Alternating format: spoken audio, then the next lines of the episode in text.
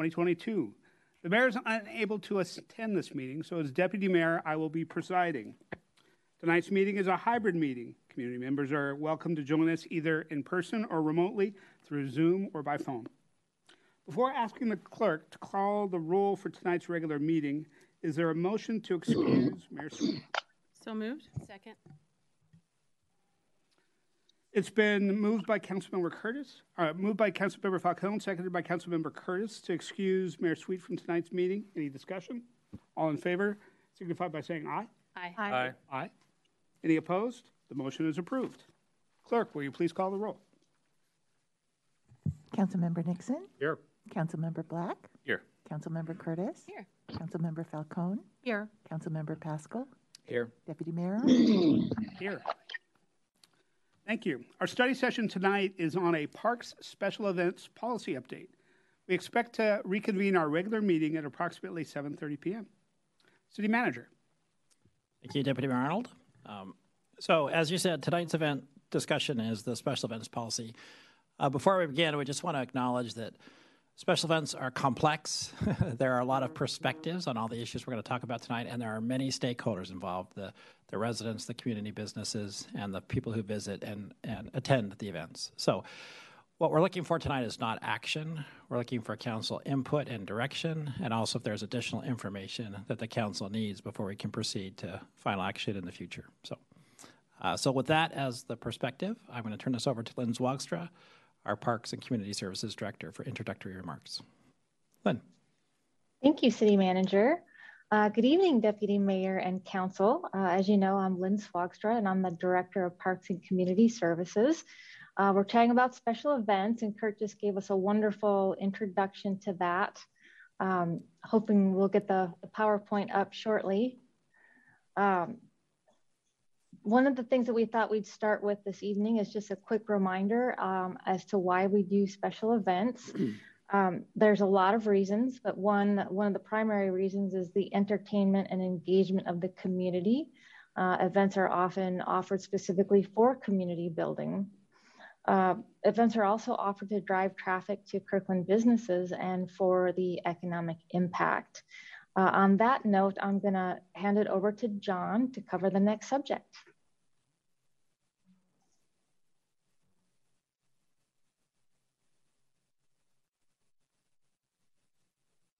sorry, when you're the one sharing, everything gets difficult. Um, so I apologize. So, yes, thank you, uh, Lynn, for the introduction. Um, and as Kurt mentioned, special events are very complex. Um, so we are hoping to dive into some of those complexities a little bit further tonight. Um, we're going to start with a little bit of background about how we ended up here. Um, we'll talk about, um, we'll, dive into some of the proposed changes within the, the KMC. then we're hoping to get some of your feedback and then we'll talk next steps.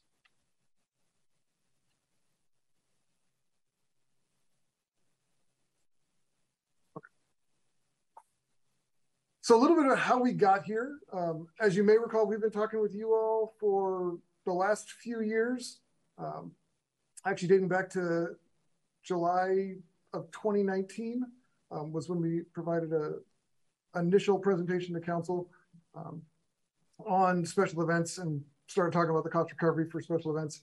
Um, we had another another session in February of 2020, and then something else happened in 2020 that I can't seem to remember that got us all sidetracked. Um, so we uh, we changed focus for a couple of years, um, but we are back. Um, so some of the other a few other details, um, specifically where we're at today. Um, during the 21-22 budget cycle, um, the special projects coordinator position, that's Sudi, um, was converted to a one-time funded position, and there was, um, at the time, the expectation that we would come back during this budget cycle to fund that position through through special event fees. Um, obviously, um, based on your action in June, that the, the need is no longer there um, necessarily to fund Sudi's position. However, we do believe their um, special events do warrant charging fees for park use. so we will have a discussion on the fees in a little bit later, along with a variety of different options um, of how the really we're going to dive into into that model and how I created it or how we created it um, to kind of meet a, a, specific goal. Over the last couple of years, we've done a lot of community outreach.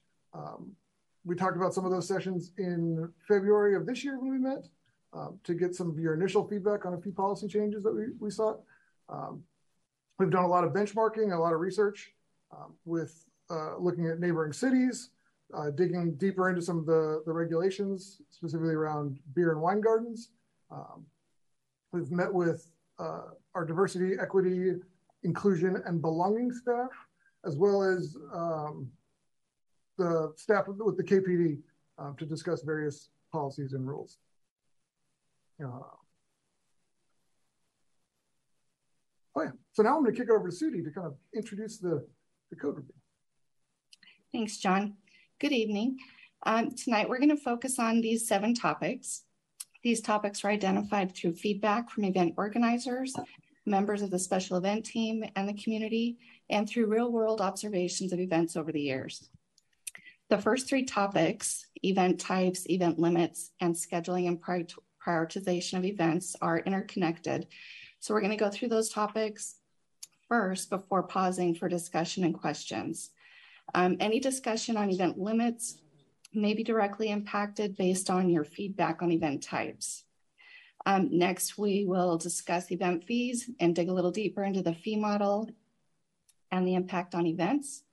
Ultimately, we'll be seeking your feedback on whether special events should be charged for use of city facilities, and if so, what adjustments should be made to the model presented. Following fees, we'll revisit beer and wine garden age restrictions. And finally, we'll discuss the remaining edits proposed to the KMC. Next slide, please. Thank you. The KMC defines a special event as any fair, festival, concert, performance, show, parade, run, walk, bike, or other publicly attended entertainment or celebration. The code goes further and provides an additional seven definitions for subcategories or specific event types. That number does not include expressive activities, which has its own definition and an additional four subcategories. If council supports reducing the number of overall event types, staff will consolidate the expressive event types before bringing code back for adoption. Uh, most events, regardless of their type, are subject to the same regulations, making it unnecessary and confusing to include them in the code. Next slide, please. So the staff recommendation is to significantly reduce the number of event types in the code. First, staff propose eliminating uh, community programs, which was created as a workaround to the two permit limit. While these activities are exempt from the limit, they're treated the same as other events. The application process is simply streamlined by the issuance of one permit for the entire series rather than individual permits for each event date. Next are the major non-commercial and tourism event categories. Staff recommends eliminating these because they only appear in the definition section of the code and nowhere else. And the final elimination would be the supportive event category. This event type was created in response to a specific situation that occurred nearly 10 years ago. Since then, no events have been classified as a supportive event, including the event that prompted the additional category. Uh, for greater clarification, staff recommend updating the term community event to city council designated community event to make it clear events in this category are designated by council. Even though the current definition states it, many organizers assume their events are community events. And finally, staff recommend adding a definition for impromptu events, which are expressive free speech activities such as a candlelight vigil that are conducted without advanced planning or organization in response to a recent incident of wide concern or interest. The CAMC speaks to permitting pre-planned expressive activities, but doesn't address impromptu free speech activities.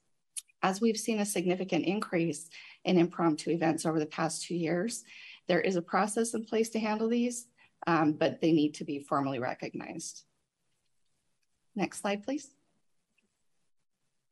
So now I'm going to talk a little bit about event limits. Um, the KMC currently limits special events to two events per month per venue, except for community events and community programs like the, the Wednesday market.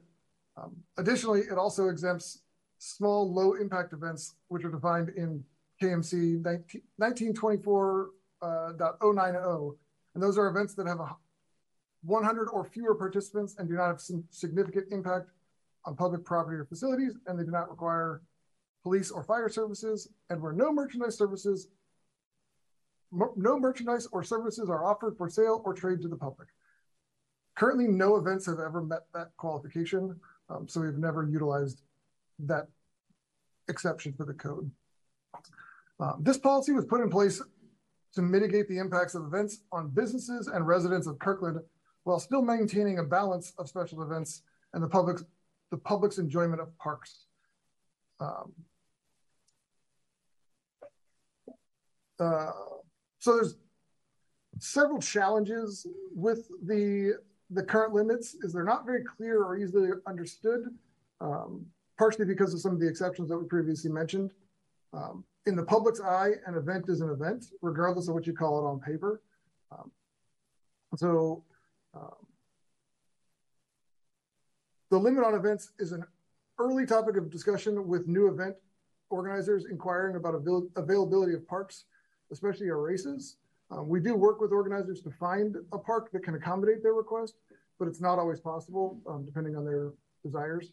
Um, most organizers want to utilize Marina Park because of its visibility and central location. Um, but unfortunately, it also has the greatest impact to the surrounding residents and businesses, um, specifically related to, to, parking and road closures. Um, during the community conversations that we, we held earlier this year, um, members of the public didn't seem too interested or didn't have a keen desire to increase the number of events um, held at the parks. They felt that uh, there was enough events at Marina Park and Juanita Beach, um, but thought we could perhaps encourage more events um, along the CKC or or throughout the, the entire city. Um, however, when we met with uh, with you all in February, you asked if it was possible if we could create a limit that was a little more flexible to allow more new culturally diverse events.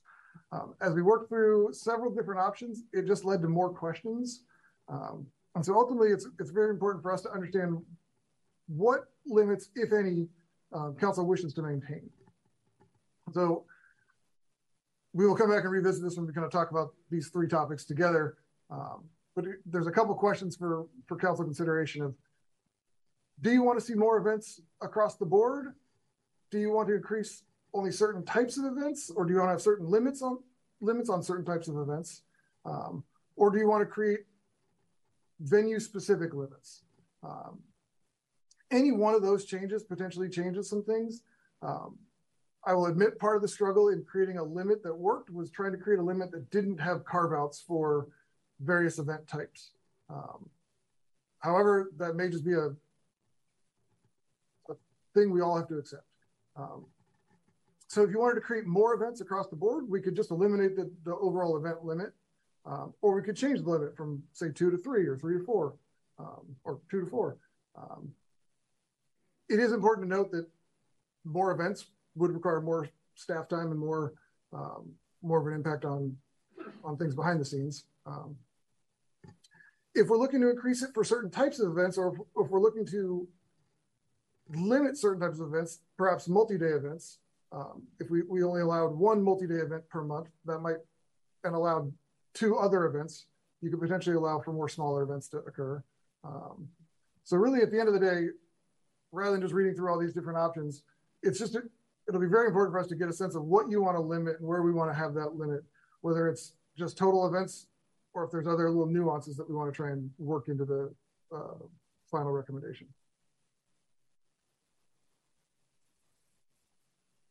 With that. All right. So just to maybe interrupt uh, Deputy Mayor just for a second. So Yes, I think three dimensions and three unknowns might be a little bit too much. Then come back and ask you what you think. Uh, would it help to maybe check in on first the categories and then the discussion of the number of events before we get to the scheduling section? Council, do you want to jump in now or do you want to wait for the the other pieces of the presentation? Is it so? Councilmember Pascal, you have a comment? I mean, it, I was kind of I was kind of ready to kind of hit the first three Mm. uh, which are the, the types, the scheduling, and the event limits, and just kind of go at it from there. But that was And I was the Curtis. complete opposite, and I was thinking it's so integrated, it kind of would be helpful to see the presentation. So I defer to the council. Okay. Uh, So the um, staff had said they've got the presentation integrated, so let's keep going. We've only got a couple slides on, Yeah. on scheduling I and then we can. we're can, eager to talk. So please, John, continue. okay. All right, so when considering event limits, it's important to know how events are scheduled. The current policy states dates will be reserved on a first come, first served basis, not more than one year prior to the proposed event date. And that's the message that's communicated to event organizers. However, the standard practice on the back end is to pencil in dates for annual events.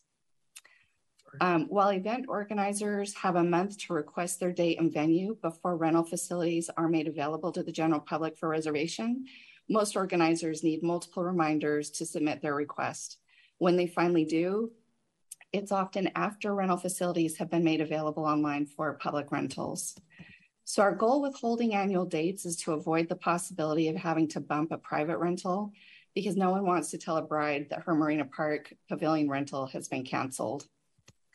We recognize that this practice essentially guarantees the same date and venue each year for returning events and prevents new events from being scheduled.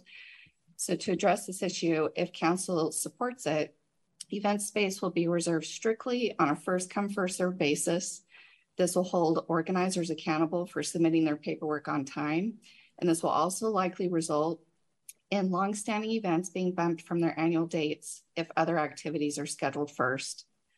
Another option for your consideration is the separate application and approval process for multi-day events. This may be a better way to address concerns about overscheduling Marina Park and the impacts of multi-day events on the surrounding community. All applications for multi-day events could be due on a specific date, such as May 1st, for example, for the following year. Applications would then be evaluated and prioritized based on certain criteria. Staff could then seek council approval for all multi-day events if desired. So the two options for council consideration are one, adhere to the first come, first served scheduling policy, and two, create a separate application and approval process for multi-day events. Next slide. So this brings us to the point, basically this, this is just a summary slide that kind of highlights the different, the three different topics, um, event types, event limits, and event scheduling. Um, hopefully it did make sense. They are a little bit intertwined. If we eliminate certain event types, it may change the, the way we limit events, or if we create, if we want to create limits specific to event types or event duration, um, they all work together. So it wasn't as simple of asking, do you want to get rid of these event types? And then we talk about event limits and we can't come up with a limit that works within the discussion there. So at this point, I do want to turn it over um, for discussion, questions, and feedback from, from council. Council, who wants to kick us off? Councilmember Curtis. Thank you, Deputy Mayor. Um, excuse me. Well, we're going to get into a later part of this conversation, I assume, after we answer. And can you go back a slide um, so that I know what I'm addressing? But I do want to recognize um, City Manager's introduction that this is a difficult topic. And, uh, you know, we have personal relationships with the people who are putting on these events. Um, but we have to, you know, take a step back and make sure that what we're talking about are policy decisions and, um, you know, how we're using public space. Does it make good business sense? What are the, the public's concerns about using park space um, that they don't have access to when events happening? Are we being equitable? Are we supporting our downtown businesses and our other surrounding businesses around parks? And I'm gonna, I'm gonna foreshadow a comment is that I do feel like we need to, as we get to the conversation about permitting, that we do need to do a better job of recouping the costs of the city. And that's, you know, we get lots of complaints about garbage and restroom cleanup and turf damage and so forth. So, as I said, we're not making decisions tonight. I just want to recognize that there's a lot of com- complexity in this.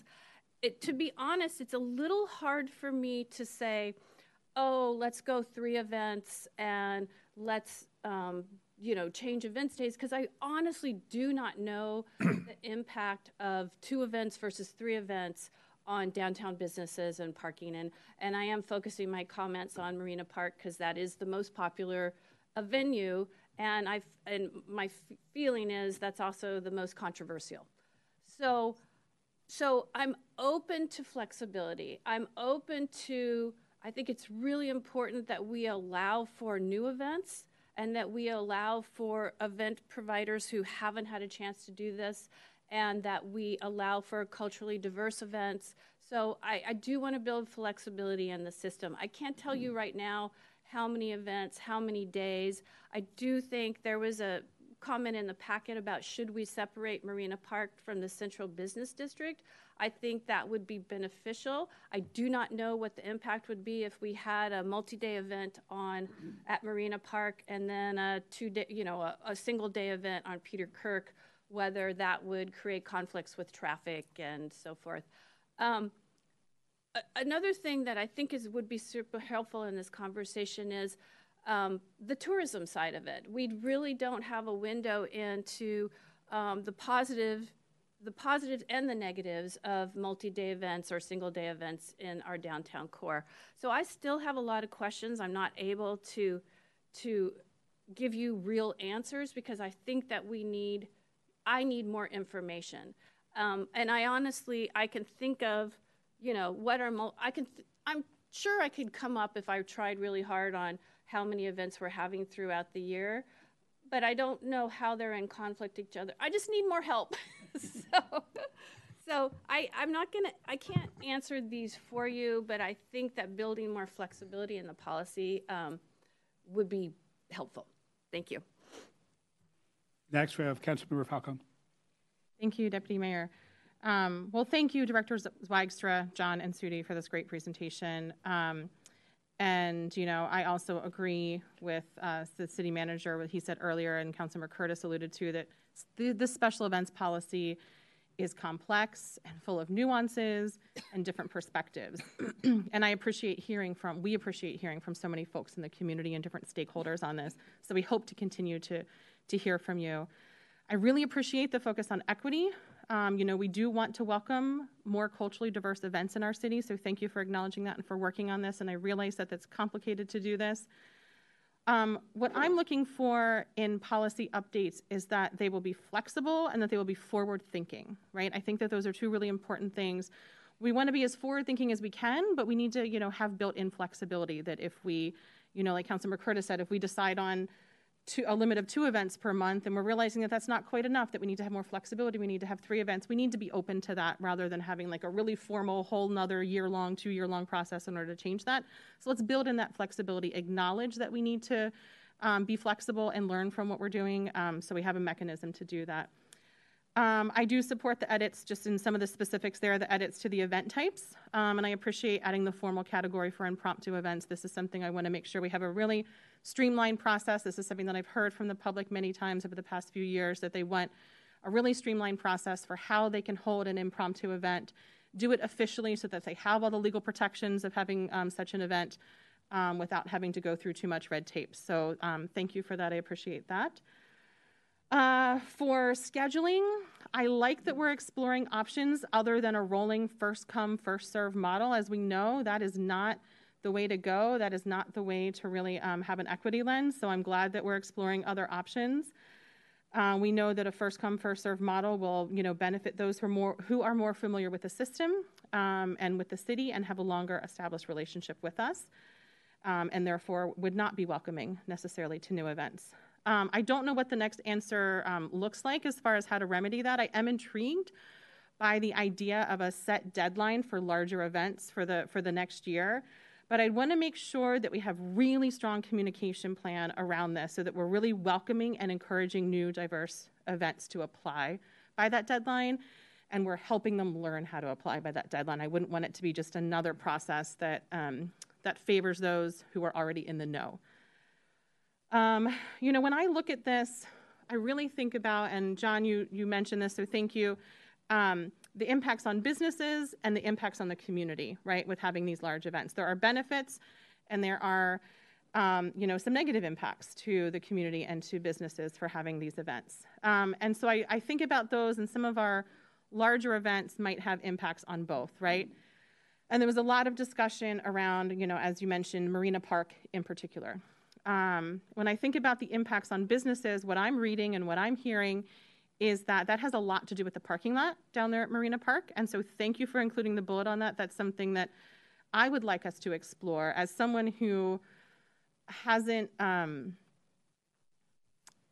someone who you know hasn't attended a lot of those events in the parking lot. I'm surprised to hear that we just so freely give an entire parking lot, prime parking lot for our businesses and for our community for events. And so I want us to challenge that assumption. I know that's the way that we've done things. And so I appreciate us really thinking that um, from, from a fresh perspective of why are we giving that so freely? What could we do instead? Because some of those events be held elsewhere or use different space that doesn't have so much negative impact on our small businesses in our downtown core and on the community members who need to visit some of those businesses and may have disabilities and may not be able, have mobility issues and may not be able to um, easily walk to some of those businesses there. So thank you for including that. Let's take a look at that. I'm very intrigued by either perhaps not allowing complete use of the parking lot or only allowing um, a certain proportion of the parking lot to be used for special events. Um, so I'm interested in, in, learning more about what we could do there. Um, I think another consideration here, both in event types, event limits, and also in our discussion on fees later, I also see different types of events, again, going back to the impacts on the community, that are either ticketed events or events that are open to the public, right? So, an event that's fenced off, closed off, is only open to certain ages, is only open to folks who have a ticket, only open to folks who can afford to attend the event, is quite different from an event that's in the park that's open to the public, like the farmer's market, where anyone can walk by and enjoy. You don't have to purchase something to enjoy it. You can still enjoy socializing, walking there, um, visiting some of the booths and getting information. And there's a lot of free resources to the community um, at, an event uh, such as that. So I want us to really look at the differences there and how we might want to handle those differently because those have different value to the community and different um, impacts on the community. And I think those are all my thoughts for now. Thank you. Councilmember Nix. Uh, thank you, Deputy Mayor. Um, well, a lot of my thoughts for tonight are about the costs, so I'm going to hold those for now. Um, the main comment I have on on these things is I really would like to hear more from the event sponsors.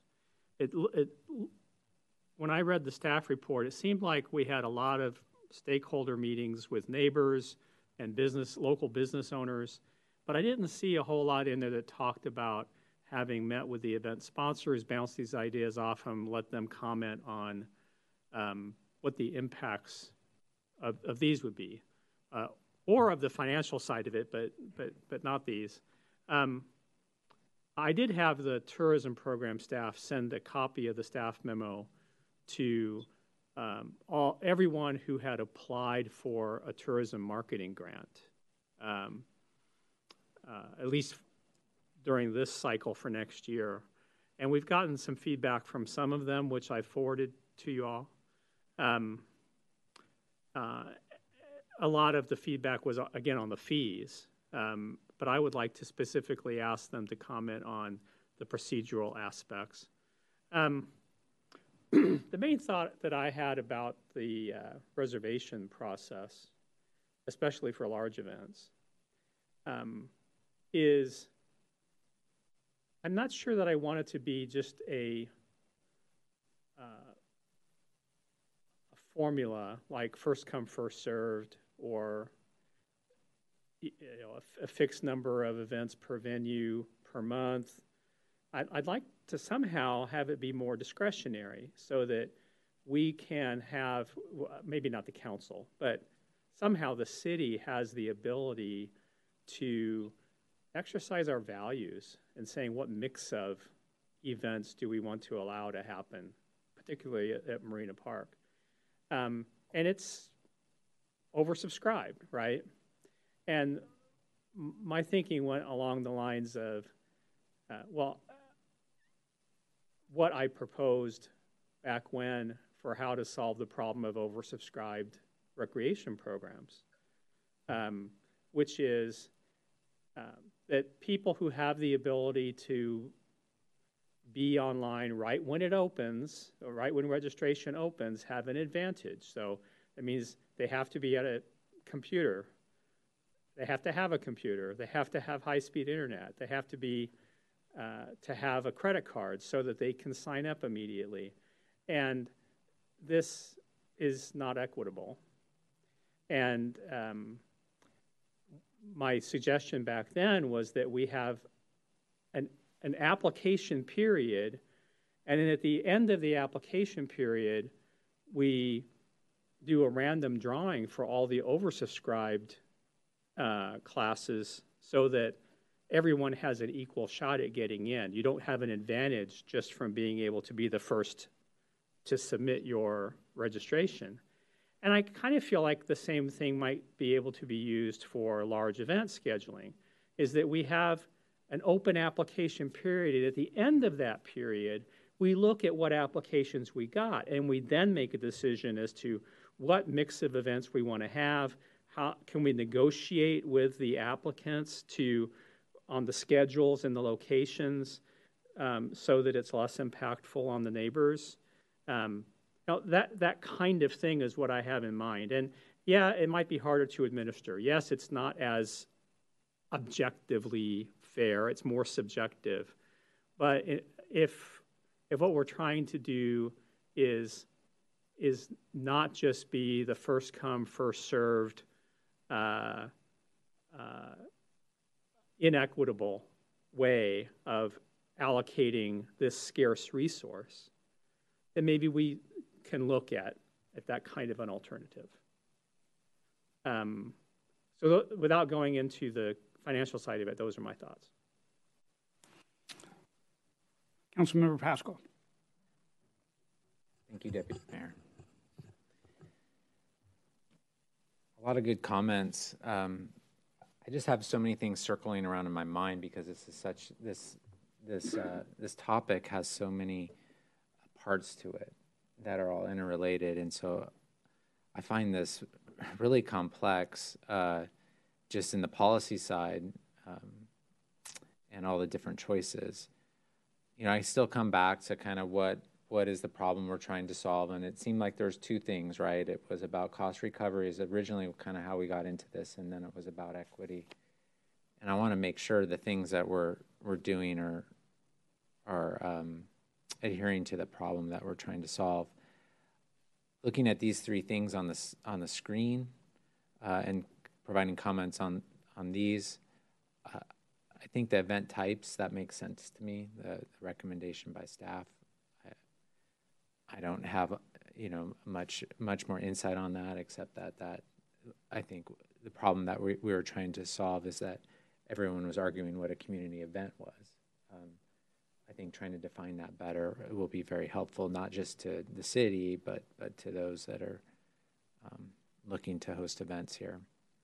Uh, the event the event limits. I'm similar to uh, Councilmember Curtis. I just don't have a good understanding of the demand and like what different choices we make, how that impacts uh, event organizers. Um, so I just I don't have that that insight. So it's really hard to comment on that. When I was initially kind of thinking about that that subject, I was thinking more along the lines of not limiting things more from what we have today, but adding just additional flexibility to add to allow for those smaller events to occur that, that maybe don't have all the resources. So so people could try new things. I was i was looking for that added flexibility. I wasn't looking to restrict further. Um, so i don't know if that makes so to me it, it, to me in my mind i was thinking that it might mean a few more events to allow for those additional types of um, events. Uh, that that's what I was looking for.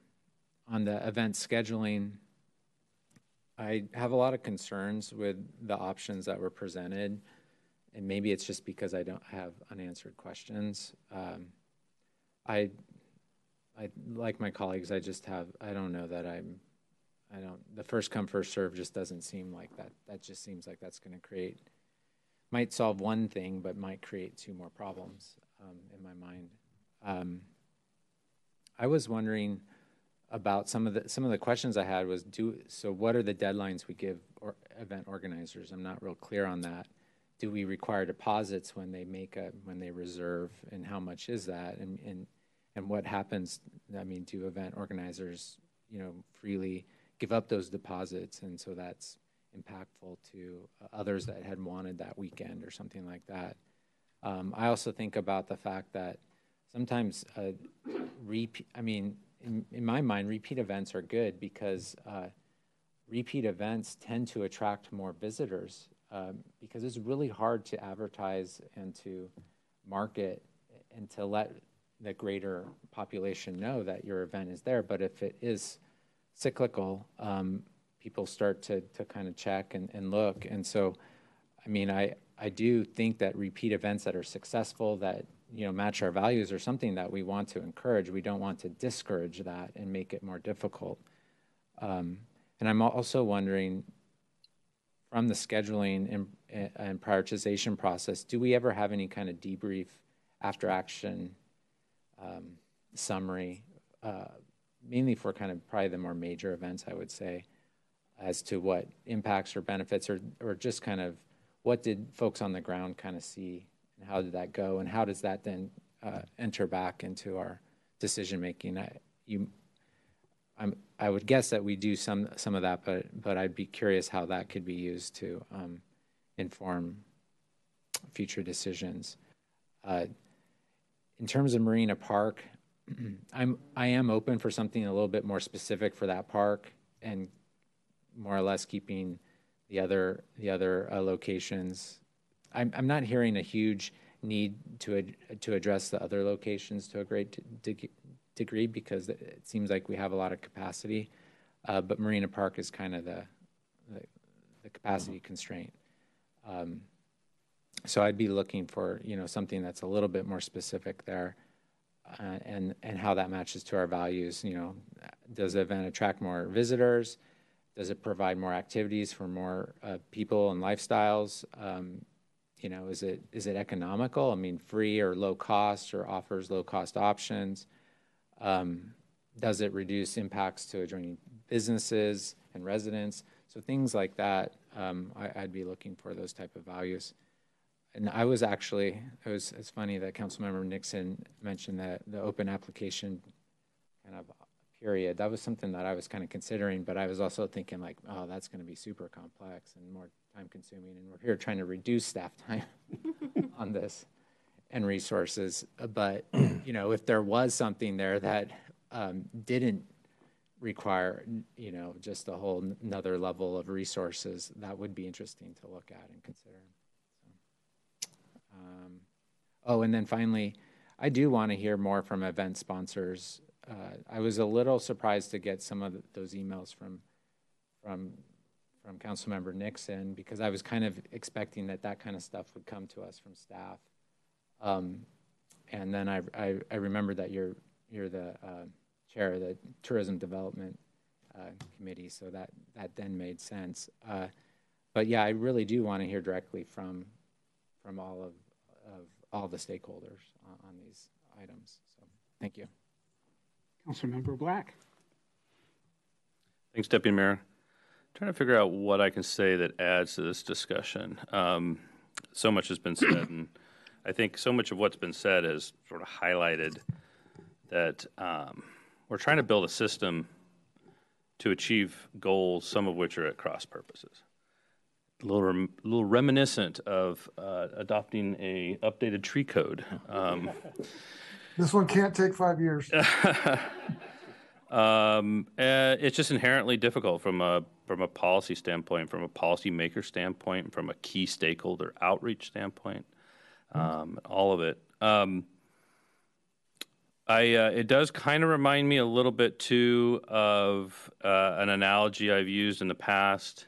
Um, if the uh, you know Kirkland Fire comes to us and says we have three different options for you know for uh, bay doors for our engines, it could be a roll down, it could be a folding, or it could be a swinging. Um, which do you guys want? Um, it's like, okay, well, what's the advantage of a folding? What's the advantage of a swinging? What's the advantage of a uh, a roll up? Um, at the end of the day, the question is what, and this goes to what Councilmember uh, Pascal has already said. It goes to what goal we're trying to achieve. So tell me, like, which one which one achieves our goal the roll up the bifold or the swinging one? Whichever one achieves the goal we're trying to achieve uh, that's the one i want. Um, the complexity here is we don't just have a single thing that we're trying to target which is a response time to a emergency call because uh, that's pretty simple right? Um, we're trying to uh, achieve goals that are cross purposes. And that's the struggle that we're having. That's the struggle the staff's having i think if i can speak for the staff. And i think that's the that's the struggle that our uh, that all of our key stakeholders our residents our business owners and our event organizers um, uh, all have to appreciate. Okay so what am i going to add to this discussion? Um, i'm going to talk a little bit about um, I, am piling on here a little bit um, as to some of the things I want to see our um, our ultimate si- the system that we're building that we're uh, that we're renovating that we're improving. What I would like to see it achieve. I love the idea of the flexibility that's been discussed by my council uh, partners. Um, I remember Councilmember Falcone bringing this up and Councilmember Pascal bringing it up. Um, I want a system that uh, fairly uh, balances the interests of event organizers, um, our downtown business owners, because again, we're a lot often talking here about Marina Park and the impact on downtown business owners, and then our residents' interest in, in their access to their parks. Now they have interest in access to their parks. They also have interest in having wonderful, uh, you know, community events that you know enrich our community. Um, I want a system that wel- that's welcoming to newcomers, um, and welcoming to new events, and that has built in it somewhere uh, an on ramp uh, for new types of events um, and new uh, types of event organizers. Um, I really like what Councilmember Falcone said about trying to figure out a system that recognizes the differences between events that are open to the public and those that are uh, not open to the public and require a, a purchase ticket. Um, something that Councilmember Pascal mentioned that I, I, I, was in my notes and I wanted to highlight um, is that I do think there is some advantage to being the home of an event. And I'll take it a step further and say that I'd kind of like, I'd love Kirkland to have to be a destination for um, a certain, uh, a certain something. Um, and I'd love it if we could build a system that could get us to that, that goal. And one of the things I thought about as I was thinking about this was I'd like Kirkland to be the home of every cultural festival that happens on the east side. Um, and I would like us to be uh, the the hosts of the uh, uh, you know Chinese Cultural Festival and the Philippine Cultural Festival and Oktoberfest and um, you know, in some, I, I, was I've jokingly said, you know, the way sort of Woodinville has sort of identified, or you know, by design or by default has has become the sort of destination for wine tasting. I would like Kirkland to be the destination for cultural events of all different kinds. Um, some of which we already host, uh, but some that we could add. To do something like that, you can't. I, I love the idea of an open application period. I love the idea of a lottery but that doesn't really serve that purpose, right? It runs cross purposes to us having sort of recurring events every year where, where Kirkland is that home of uh, these events. I also I, I, can't help thinking of that the uh, Junior Softball World Series. That's one of those events that Kirkland is the home of the Junior Softball World Series, um, much like some other famous uh, smaller towns are home to other aspects of um, of youth sports, and it's kind of a special thing. Um, and I wouldn't want our system that we design here or that we uh, remodel and improve to uh, necessarily prohibit that uh, while still creating this on ramp for new uh, new events and new organizers. Um, I really, I think Councilmember Falcone said, really making the process, tra- making sure the process is transparent um, to everyone, um, both in actuality and in how we administer it. So making sure we're we have a very open mindset um, when um, organizers come to us, especially newcomers, um, uh, and want to apply uh, to for a venue. Um, that we have both, uh, we're really transparent about the process. Um, again, in actuality and in administration. Uh, and then the only last thing I'll, I'll sort of underscore is what I've heard from a couple of my council members, maybe all of them, that um, it, it is important that we hear from um, from all the key stakeholders. And if we haven't heard, if we haven't had enough dialogue with uh, event organizers and sponsors, then I want to make sure that happens, and I want to make sure we understand um, um that that impact. And a lot of that may come down to the fee question that we're going to address here in a few minutes.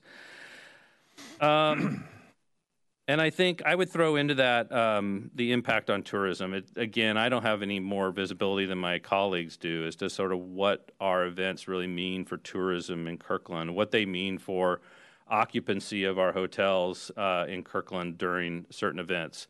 Um, I can't pretend to know whether Oktoberfest ne- necessarily fills up our, our, our hotels. Maybe it does. Maybe it doesn't maybe everyone who comes to Oktoberfest is a Kirkland resident, a Redmond resident, a Bellevue resident, a Bothell resident, a Woodinville resident, and and so it really doesn't um, do uh, what we might imagine it, would do as far as an event uh, that um, helps with uh, tourism.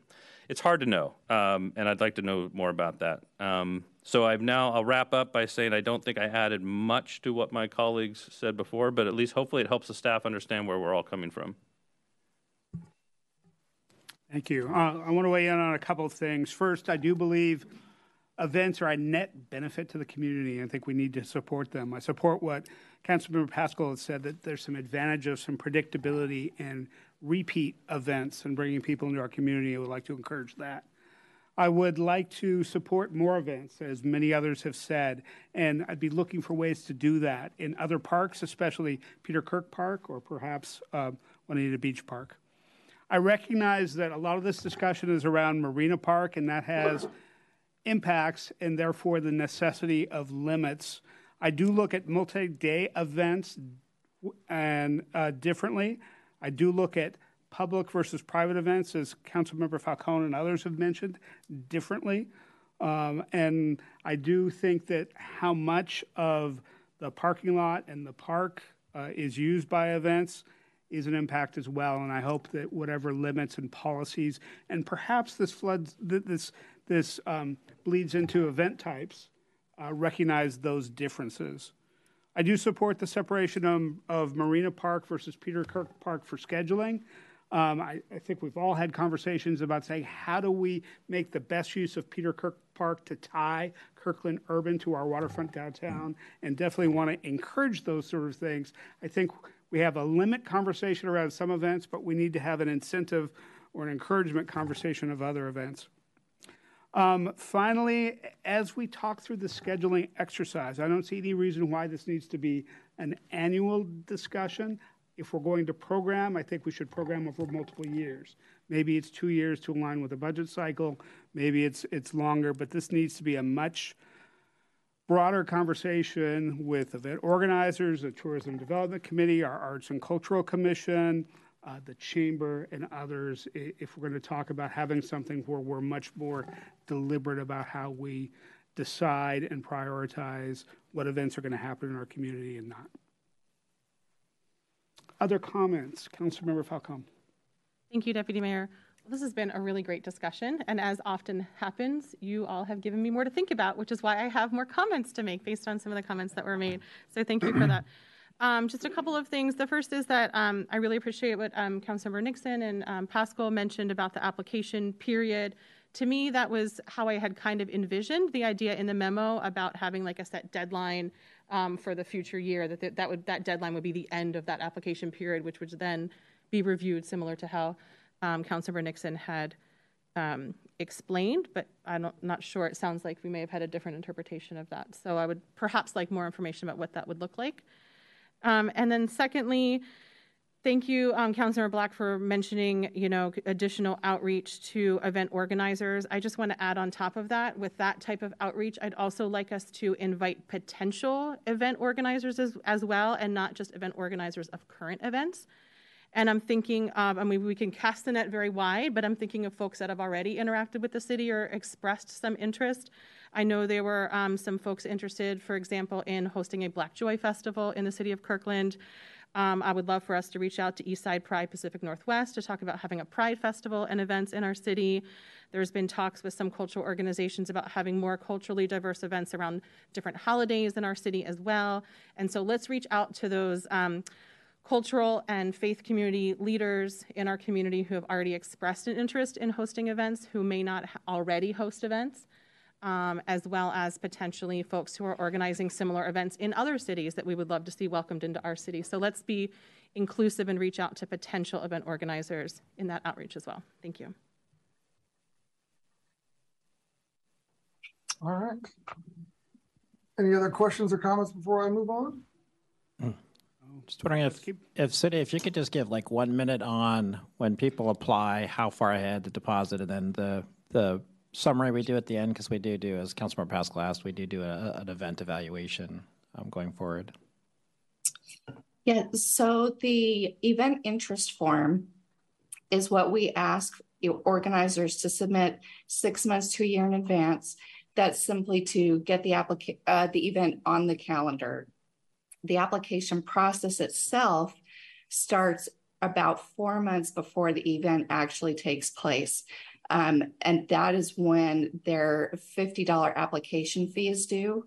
Um, that's the only fee that is non refundable if canceled before the permit's issued. Um, and then the debrief is typically a week to two weeks after the event's taken place. Um, we reach out to everybody on the special event team to provide um, feedback their departments have received.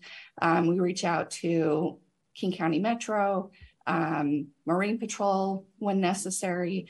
Um, we'll occasionally reach out to certain hotel operators if we know that they have um, concerns about specific events. Um, for example, you know, the 12K is going past Carillon Point um, they often have other events scheduled and they need to know when those um, traffic delays are going to happen. Um, so we gather that information. If there are significant issues that need to be discussed um, prior to planning for the, the next year, we'll meet with everyone in person. Um, but we haven't had any significant issues requiring, you know, major changes to any of the events. So we often just discuss, um, you know, any any issues on event day and and figure out how to um, address those in the moment, and then they're worked into the plan for the following year. Great, thank you. Thank you. Okay, John, what's next? Next is event fees. Um, so it brings us to the point of the conversation that I think we'll have a lot more conversation, a lot more discussion on. Um, to clarify a little, a couple points, the um, the fee model that was shown was was really just a starting point for discussion. Um, as I mentioned, knowing that the need to fund city's position was eliminated based on your your actions in June, um, the the model does have a lot of flexibility and options built into it. Um, there's several levers that we can pull to, to change what that what that looks like uh, based on your feedback. Um, so for the next several slides, we're going to discuss the fee model, um, compare it to some of our, our neighboring cities, and then go through some of those those options that you discussed that I mentioned. Um, so why charge fees? Um, obviously, part of the the, one of the original reasons we, we had this conversation was, was related to the cost recovery study that we did for the department um, and to help establish a cost recovery target for special events. Um, it was intentionally left out of the, the cost recovery model um, because it didn't really fit the same way as most of our other programs. Um, another reason why you'd want to charge fees is for equitability. Um, we currently charge anyone that uses our, that rents our park space a fee. So if you want to rent the pavilion um, down at Marina Park, you pay a fee. Um, you want to rent the picnic shelters at uh, Juanita Beach, you pay a fee. Ball field users pay fees to rent parks. Special event organizers are the only ones that aren't charged to utilize a park. Um, and essentially they are conducting business in a park. Um, and then finally, it's it is a potential sustainable funding source uh, for the city, for the department, um, for however see however council sees sees fit. So a little bit of the history of the fee discussion. Like I said, taking us back to July of 2019, um, we had a we presented really a special event overview, um, trying to impress upon you the the complexity and the nuances that go into all of Sudi's work. Um, there's a variety of different rules, regulations, and laws, both Kirkland and state, that, that she has to follow. So that's what that presentation was about. Um, like I said, in January or in February of 2020, uh, we start we presented one uh, an initial attempt at a uh, cost recovery model um, where we did charge park rental fees uh, based on kind of park usage. Um, at that point, the the council direction was that the model and whatever we do, whatever structure we create, should be transparent, simple, simple, defensible, and predictable. Um, there was a desire to, at the time we discussed potentially a kind of blanket special event permit fee that would cover certain um, charges that, that some events use, some events don't use.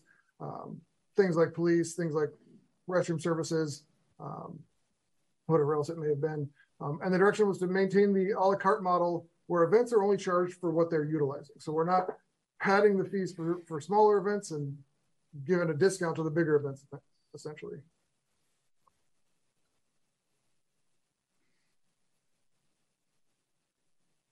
Sorry. Um, some of my notes for this slide are gone. Um, so how how these the fees can have an impact to the city. Um, obviously, an increase in fees or new fees um, is really the only way we can generate more revenue for the city, um, short of more events. Um, and as we've already discussed, there's kind of a weird nuance there of is there a demand for more events or is there not? Um, is, is, there just not the space? Um, like I said previously, you've directed us to maintain the a la carte pricing. Um, so therefore, can't necessarily change the permit fee um, based on the event type. Um, the event model does include or does not include pass-through charges from other departments um, or things that we, we pass on. Um, so really the only model or the only mechanism left to raise those fees from special events or raise revenue from special events is the, the park rental fees. Um, so um,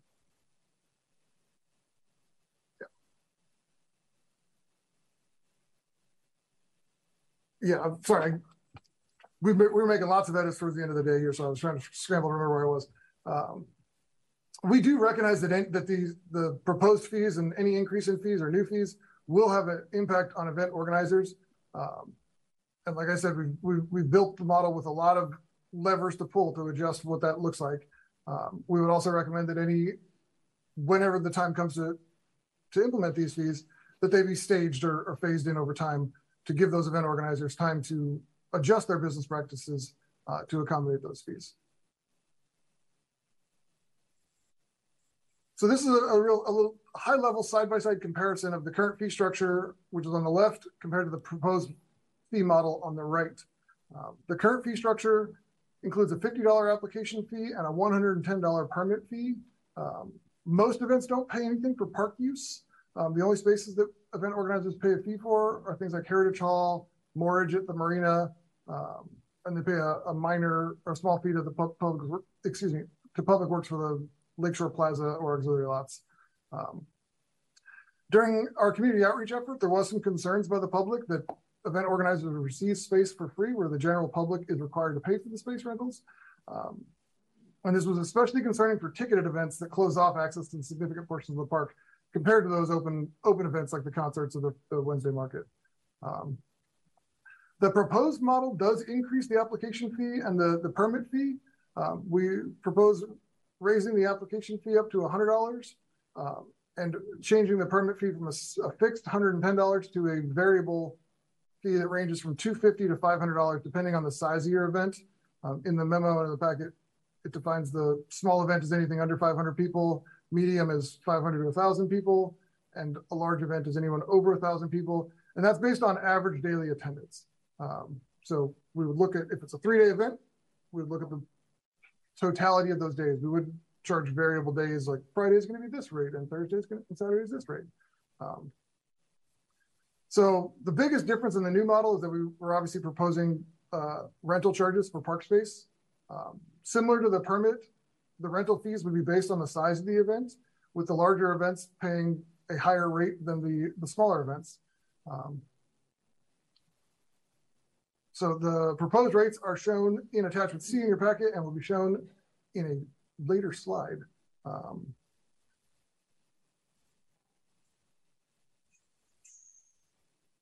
so a little bit about how we came up with the various fees that we, we came up with um, and what that looks like to the, the event organizers, um, well, at least in some cases. Um, so the application and permit fees have not been changed in nearly 10 years. Um, a few years back, we did split the application and permit fee apart. It used to just be one fee, um, but the total wasn't changed. Um, so the, the increased fees, um, one, it's just time to increase the fees. Um, and they do correspond with the high level service that we do provide um, special events compared to our neighboring cities. the rental fees were actually based on park maintenance costs, which includes labor, supplies, turf repair, and they also take into account current established rental fees. Um, what I mean by that is part of Marina Park's fee includes the pavilion. We built that into that, that's part of that total um, that you'll see for that price. Um, and then the, the rates are a daily rate. Um, so in previous conversations, we had looked at potentially hourly rates and daily rates and a combination of both. To try and keep this simple and easy to understand, we made it a daily rate. Um, most of our events that don't seem like they're full days still are in the parks for 8, 10, 12 hours at a time because they start so early or they end so late.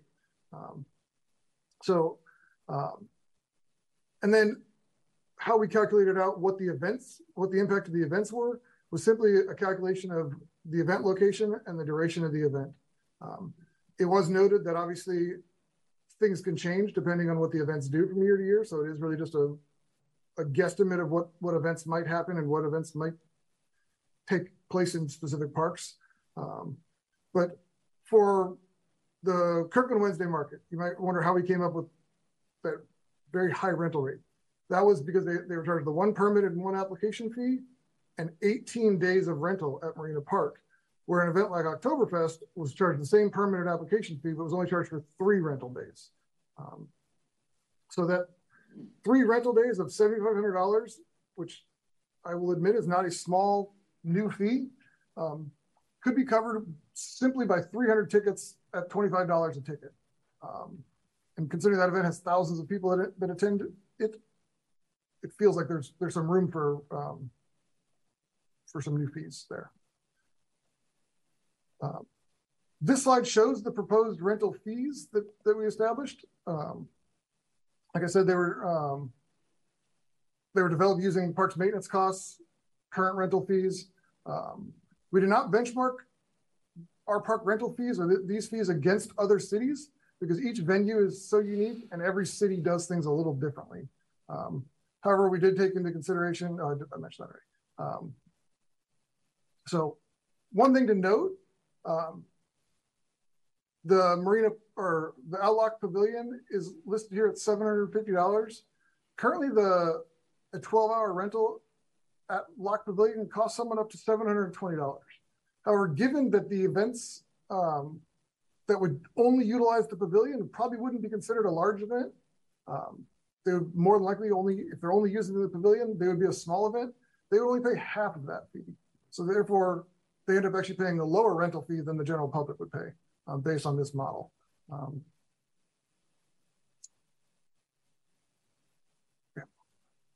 Change things up a little bit.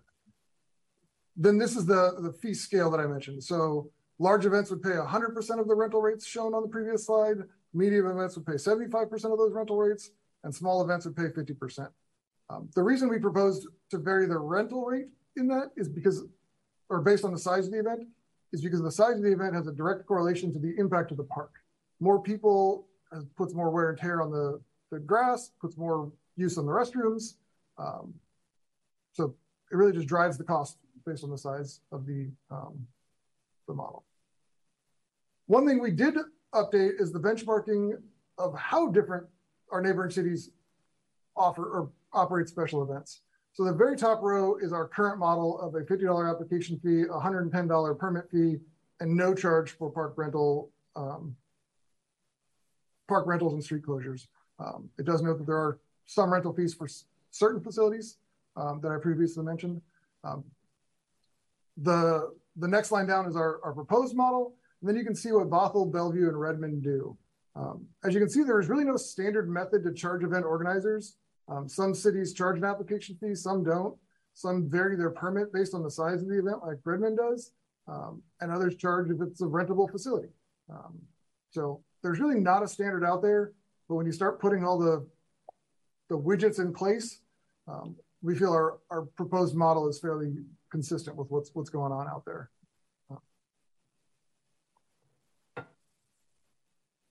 So with that being said, I, knew, I, assumed there might be a question on what the what it looks like, the current model versus the proposed model, and what that what that impact would be on our event organizers and, and on the specific events. Um, again, this does not show all the pass-through fees that other departments uh, may include. So that's things like police for um, traffic control or events that have alcohol, um, any of the public works charges, parks maintenance fees, um, things of that nature, because those are those are variable. Um, this also is shown at the full implementation. Um, it's 100% charged, assuming everything in the model is exactly correct. Um, like I said, we would recommend that this be phased in over time, um, and potentially there's lots of levers that could be pulled to change what those fee, what the fee structure looks like overall. Um, So yeah, as I said, we would recommend that we uh, phase this in over time. Um, our recommendation, uh, it's a little different what's in the memo at this point. I think this presentation has been delayed a couple times and that didn't get caught up. But we would suggest that the new permit fee structure goes in place starting next year and we begin phasing in the rental fees in 2024 um, over a four-year period, which would give the event organizers a lot of window and a lot of lead time to understand what fees they're going to be charged. They can adjust their event accordingly, um, work out whatever they need to work out before they're they're hit with some of those those new fees. Um, and with that, I'm going to transition it over to Lynn, who can provide a little bit more context with some of the Tourism Development Committee or Tourism, Tourism Development Grant information. Yes. Uh, so council members asked about the impact to event organizers of those fee increases. And uh, John did just show you that, and it does show that uh, at full implementation, there, there is a, a substan substantial increase to their fees. Uh, another question that you've asked is, are these fee, fee increases even possible uh, given the expenses that the organizers have? So do they have the ability to recover for those increased fees? And that's a very difficult question for us to answer without access to all of their information. However, we can approximate the impact based upon the data reported in the grant applications for the tourism development grants. Um, this is information in their grant applications. Um, we didn't pull every single application. We just pulled a, a, couple of the, the bigger ones. So you can see Oktoberfest, uh, Summerfest Uncorked. Uh, they're projecting pretty high attendance um, and of course, pretty high costs. As you can see, Uncorked is a quarter of a million dollars in expense. Um, so next slide. We took the liberty of making some calculations And so if we look at the reported participation for Uncork at 35,000 um, and the ticket price was $40 per ticket, uh, you can see that their potential revenue is $1.4 million. um, minus the expense, you have $1.1 million of um, conceivably profit with which to absorb rental fee increases. Um, with Oktoberfest, again, the, the projection was 35,000 and their expenses were 175,000. Those tickets were $35. So their revenue potential is uh, one and a quarter million essentially. And again, conceivable profit is just over a million dollars. Now, I would take these numbers with a grain of salt. Um, these numbers were projections submitted in the grant applications, not actuals. And we all know that there are a lot of variables once, uh, once you actually get into offering an event. Uh, but we thought it might be uh, worth just providing that information to you. And I'll kick it back over to John. Yeah, so with that, um, it kind of brings us to the policy question at hand of does city council wish to achieve some level of cost recovery for special events? Um, and as, as stated in the memo, status quo previously was calculated at around 7% cost recovery. Um, that number would certainly be different today based on new expenses and new new events that have come through. Um, the the model does propose close to a full cost recovery, at least towards the one position. Um, we can also try and develop the model that reaches any target in between there.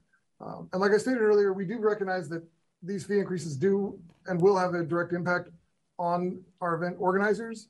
Um, we would want to phase it in over time to allow that to ease the burden, I guess, best term. So, so with that, we'll turn it back to council for questions. And just a quick time check. It does look like we've got about 20 minutes left until seven o'clock. Um, and we do still have the discussion on beer and wine garden restrictions and penalties. Okay, council discussion. Councilmember Nixon. Um, thanks. Uh, one, one question for clarification first. In the table of the proposed uh, rental fees, um, it showed that the cost for uncorked would be 21,000 um, compared to 7,500 for most of the other three-day events. Can you explain why the estimate for uncorked was so much higher? That was for uh, Marina Moorage because they've historically rented a good portion of the the dock and brought in their floating dock for their boat show. Um, that hasn't happened in the last several years, but we built it into the model just in case, just to kind of help us help us get to that finish line. So, like I said, any any of the event changes would have an impact on that. So, but the the the rate for park rentals without including the marina, you would have guessed Uncorked would be the same as Summerfest and Oktoberfest, et cetera, the other three day events. Yes. So it might be a little, there's probably a little, there is an error on that one slide because it technically the moorage would be a park rental fee, um, but I just didn't carry over into that comparison. Okay. Um, I appreciate the fact that you uh, did the calculation based on reported attendance or projected attendance off of the TDC uh, grant applications um, uh, and what their published ticket prices are, et cetera, uh, to show that, well, these guys are highly profitable. and how can they be claiming that, you know, $7,500 in park rental fees is going to make it not pencil out? Um, I don't know why they say that, but we've had that said just in the last day. Um, and so I, I, really would like to, in the stakeholder process, to ask the event sponsors, why do you think a $7,500 park rental fee would cause it to not pencil out anymore? Um, uh, the one thing in here that disturbed me most was the $45,000 for the uh, Wednesday market. And I think it's been mentioned a couple of times already that that's not a closed event. It's open to the public for, you know, people, it doesn't cost people to attend. And uh, KDA has explicitly told us just in the last day that it would not be viable to continue the event if they had to pay 45,000 in rent. So we need to figure out, we would need to figure out something there, either a different classification of event or whatever it would be. Um, so my general comment is um, that we can't be driven to a conclusion based on concerns of neighbors, whether they are residents or businesses, that we have to balance, and I think Councilmember Black mentioned this, we have to balance the interests of the neighbors and the neighboring businesses with the economic uh, impact, the benefits of the events to the community and to other businesses, right? So a lot of these events um, have a significant impact on overnight hotel stays. Uh, you know, makes uh, the uh, benefits the hotel businesses, and I think it benefits restaurants and other types of businesses. It's really tough to do that balance, but I don't think we can allow events to be vetoed because of just concerns about parking or noise. There, there, it, we need to figure out what the right balance is. Thank you. Uh, next, we have Councilmember Falcone. Thank you, Deputy Mayor. Um, taking notes on what Councilmember Nixon just said because I have some thoughts on that too. Um, yeah, I mean, I I feel like it's fair, uh, only fair to charge some fees for special events. Um, I think it just makes sense. However, we don't want to create a barrier to having a robust calendar of diverse events that are of value to our community. And I think there are, we're starting to get at that with um, that balance with the proposed fee scale of based on the size of event, having the rental rate uh, decrease as the size of the event decreases. I think that makes logical sense. Um, and I'll repeat what I said earlier, my comments earlier about having ticketed events versus events that are open to the public. I really want to see that um, uh, incorporated here into our fee scale, similar to how we um, have the the fee scale with discounted rental rates for smaller events. We could perhaps apply a similar discount to free events that are open to the public. Or, you know, we can come up with categories similar that we have to large, medium, and small events here to, you know, a range from, you know, fully ticketed events that are private to something in between to that's very low cost to something that's free and completely open to the public. I think that we I'd like to see a proposal of that. Um, you know, as Councilmember Nixon said about the Wednesday market, that really would apply here. You know, that also was a concern, really an outlier that that was a red flag to me. That that's something that not only is free to the community but has value to the community. There's booths there that provide resources and activities. I mean, there are.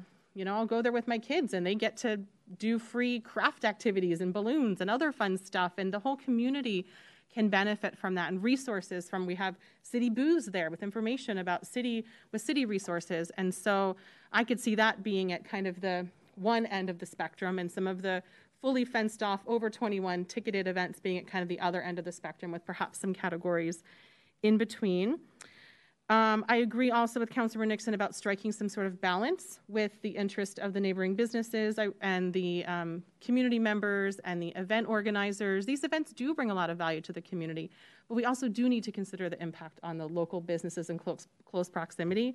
So perhaps it's something like we discussed earlier of limiting the proportion of the marina parking lot that can be um, that can be rented, and it still leaves some of that open. You know, we've heard concerns, like I mentioned earlier, from some um, folks in the community who had mobility disabilities who weren't able to access businesses that they needed to access during large events because the entire marina parking lot there was closed down. So I think there is a way that we can balance those interests um, and still be able to hold these great events, um, but not restrict parking too much.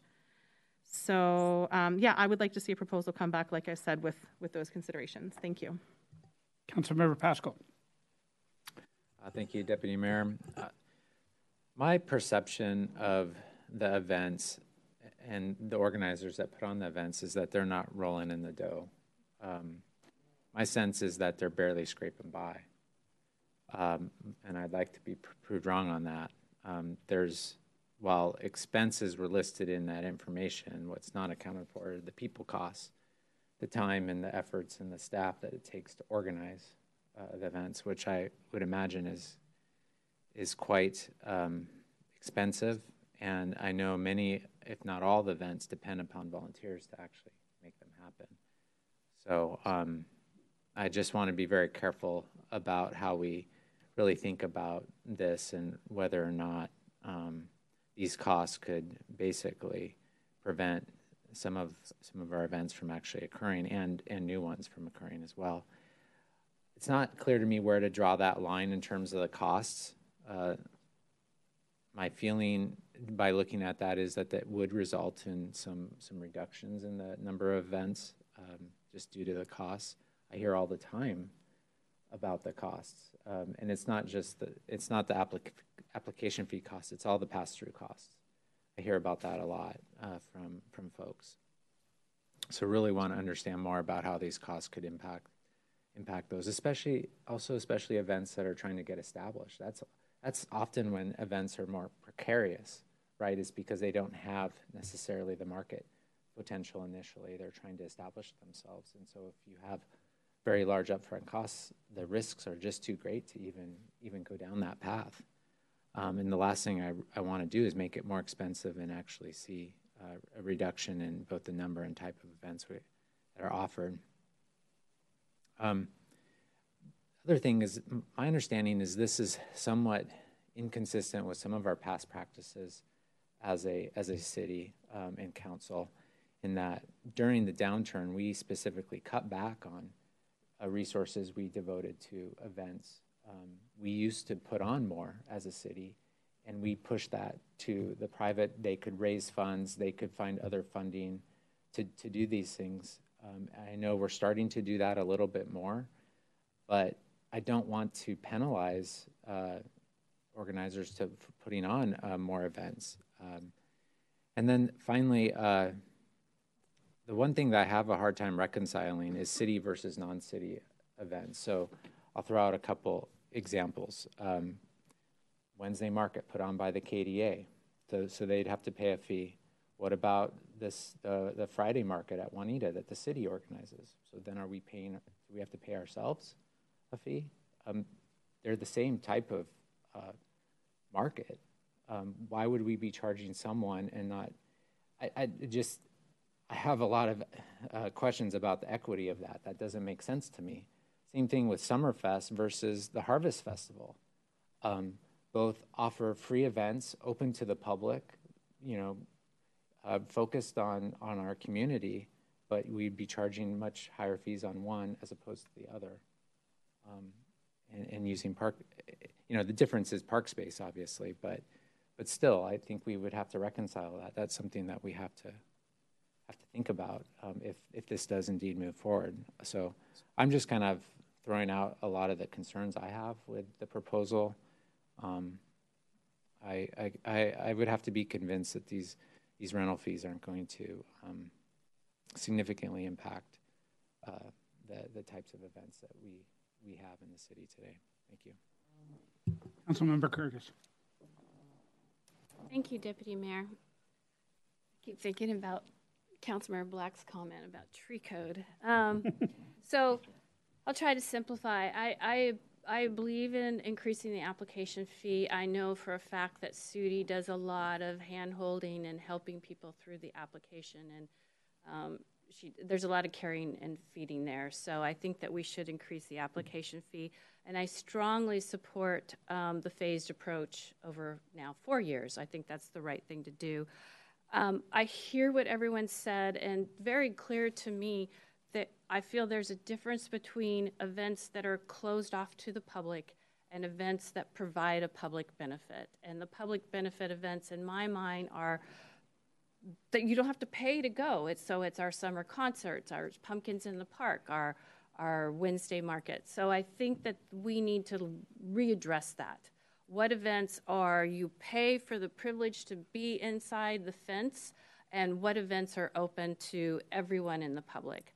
Um, there's and back to Councilmember Nixon's, and I, I need more information about what these events truly cost, what um, and what kind of returns, and how much money. I know that a lot of these events, especially the ticketed ones, uh, donate funds to nonprofits.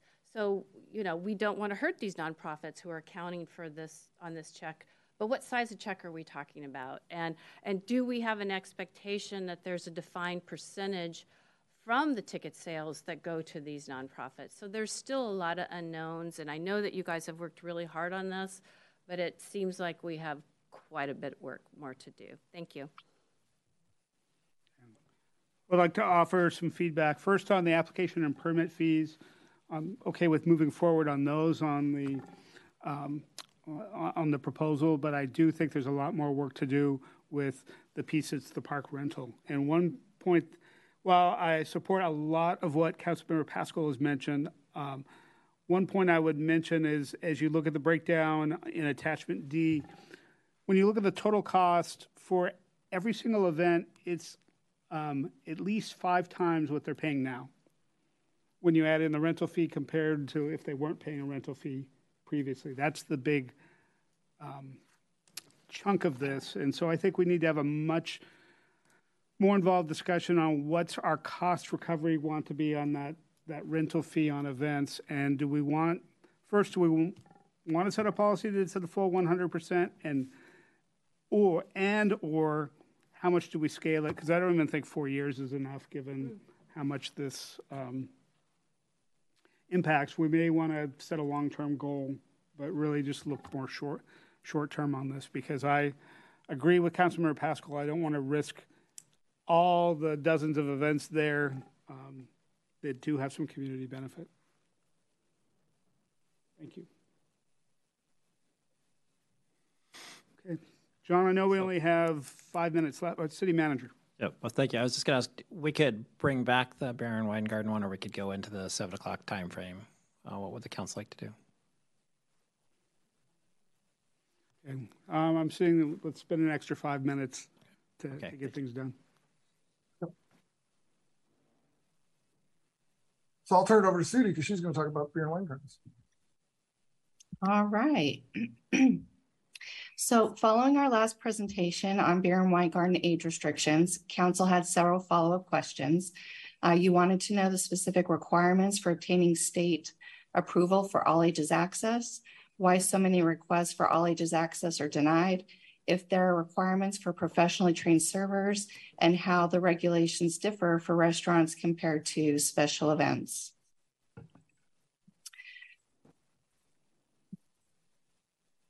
All right. Move forward before I was ready. Yeah. Okay. um, after scouring the state's website and making several calls, staff confirmed the liquor board will not provide a specific list of requirements that must be met to obtain all ages approval.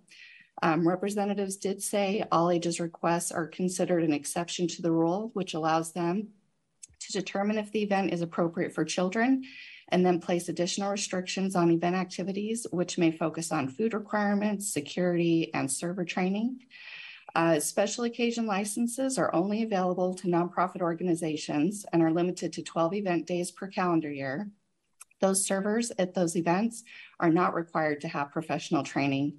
Um, here in Kirkland, we typically see volunteer servers receive basic training about 30 to 45 minutes prior to the start of their shift. Um, now, restaurant servers, on the other hand, they're required to obtain a mandatory alcohol server training permit within 60 days of hire if they serve, mix, or sell alcohol for on site consumption. The training and exams are provided for a fee by third party providers and take about three hours to complete. Any employee not possessing the required permit may receive a criminal citation and or imprisonment. The employer can also be fined and have their license suspended. Liquor board representatives said because special occasion licensees do not serve and sell alcohol regularly, they're not experts in proper ID verification and recognizing signs of intoxication, which makes special events more of a public safety concern than a licensed restaurant.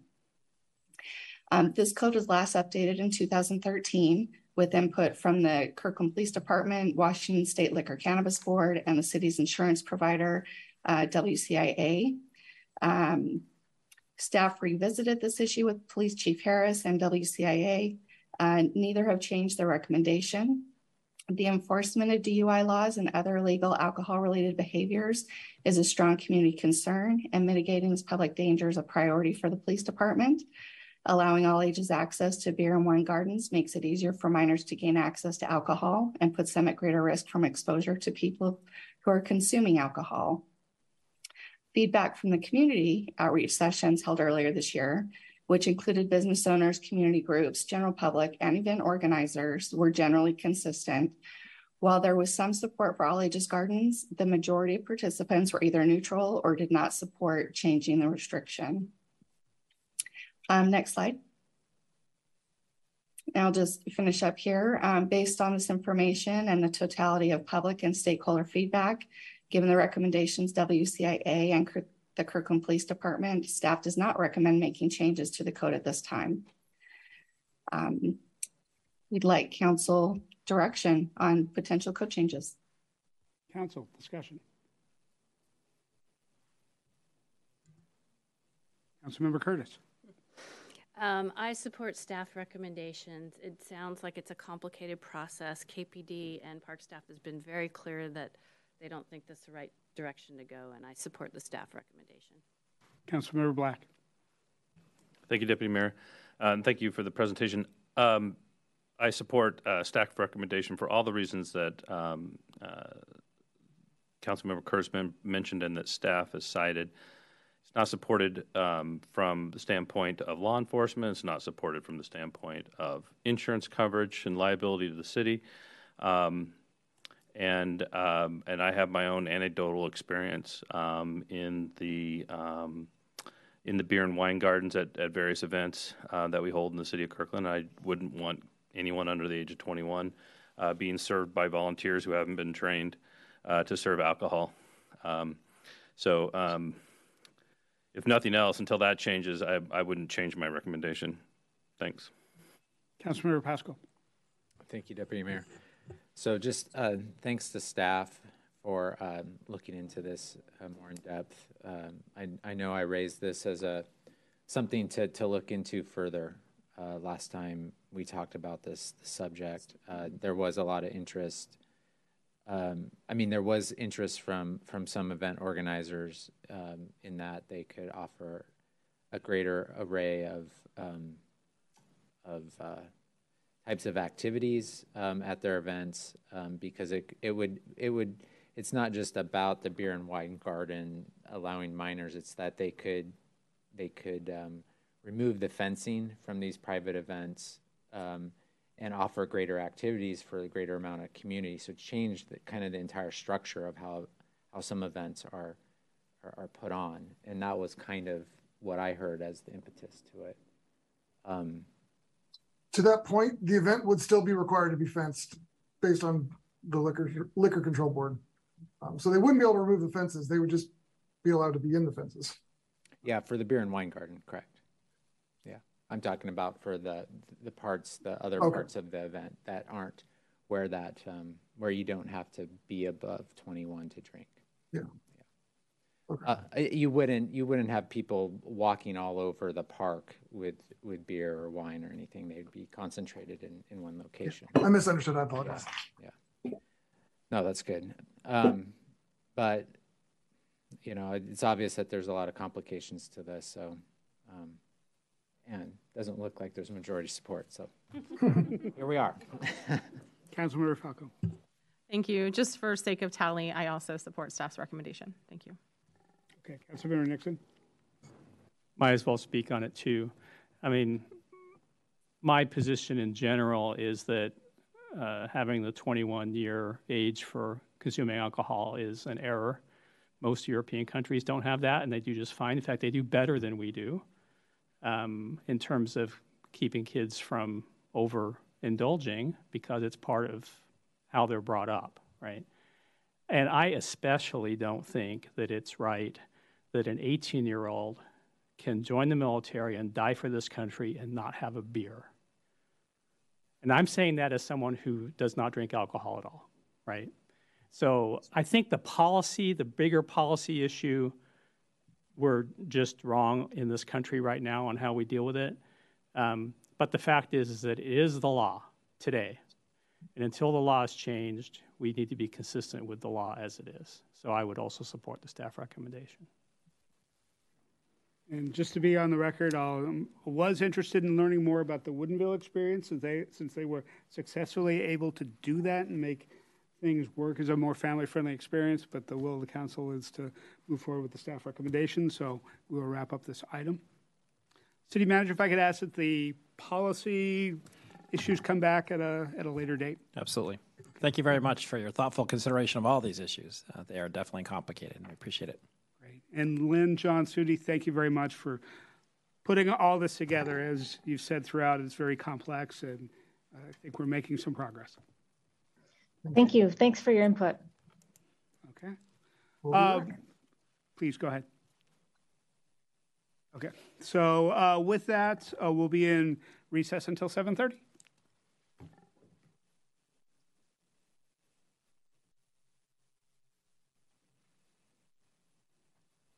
You're live, Mayor, Deputy Mayor. Recording in progress.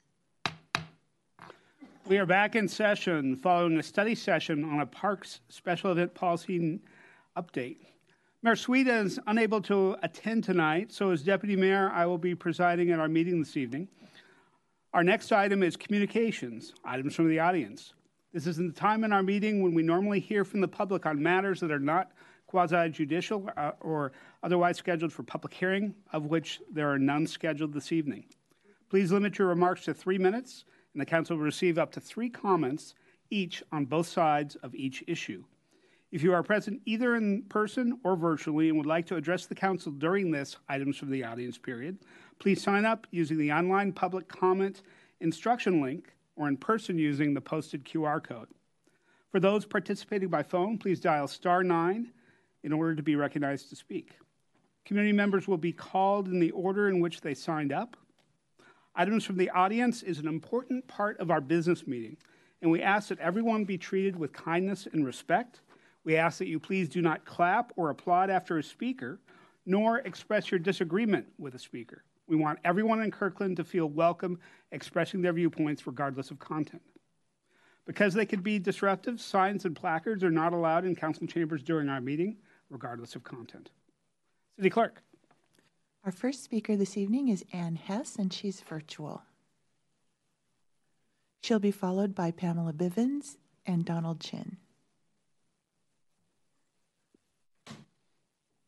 Good evening. Ms. Hess, please um, go ahead.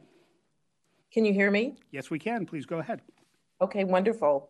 Uh, good evening. Um, on behalf of the Kirkland Downtown Association, which organizes many of the free community events in Kirkland, such as the Kirkland Wednesday Market, the kids and adult concerts, Pumpkins in the Park, Winterfest, and others, we are only made aware of these fee increases in the last few days. Our events are free to the public and welcoming to all. As a nonprofit, these fee increases would prohibit us from continuing with our events. I've listened to the study session held before this meeting and appreciate the thoughtfulness of the council in addressing the complexity of these issues.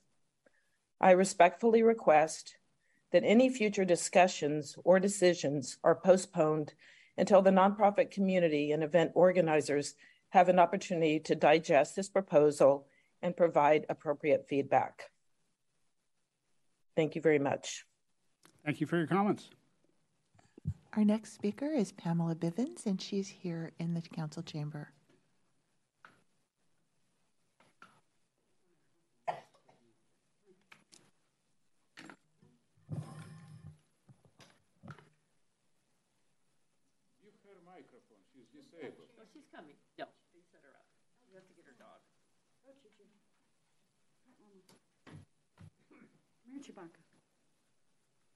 Welcome, Ms. Bivens. Hi. Hi. Thank you. Um, I'm here tonight to talk about what it's like living in an Imagine housing com- or um, Imagine housing complex. Um, to give you just a little bit of background, uh, I was in the Army, and um, last year August of last year, I had a stroke that left me in this wheelchair. And um, this is Chewbacca. He actually pulls my wheelchair around. And um, like I said, a year ago, I had, or a little over a year ago, I had a stroke. I got out of the hospital October 2nd, over a year ago. And I started, I immediately requested reasonable accommodations to get in and out of the trash room and in and out of the laundry facilities.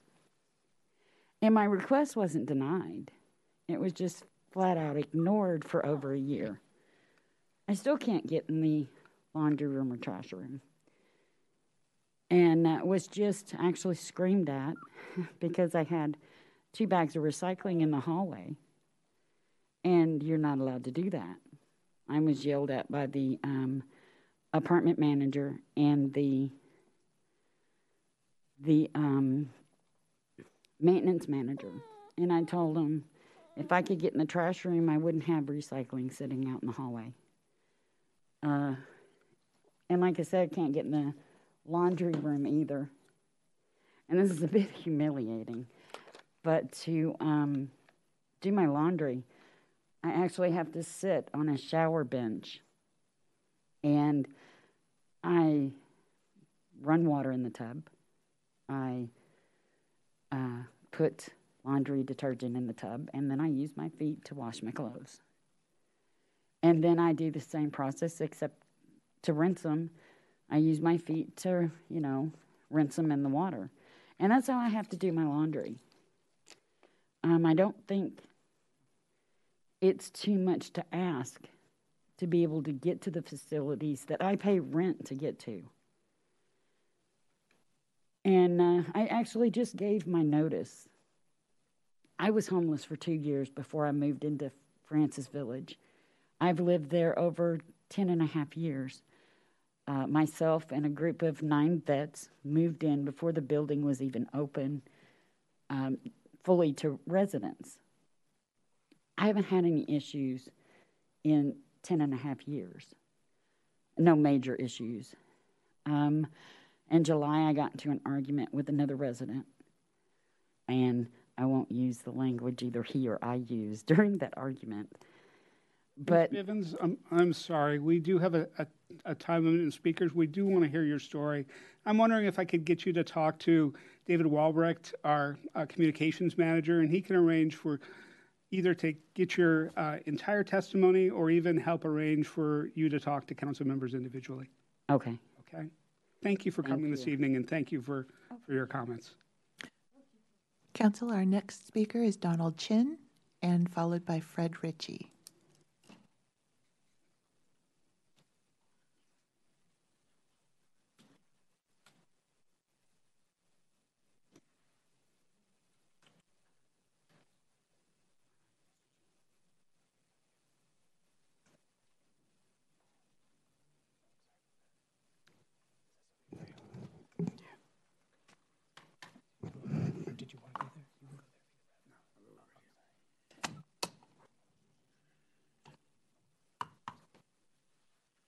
Welcome, Mr. Chen. Thank you for being here tonight.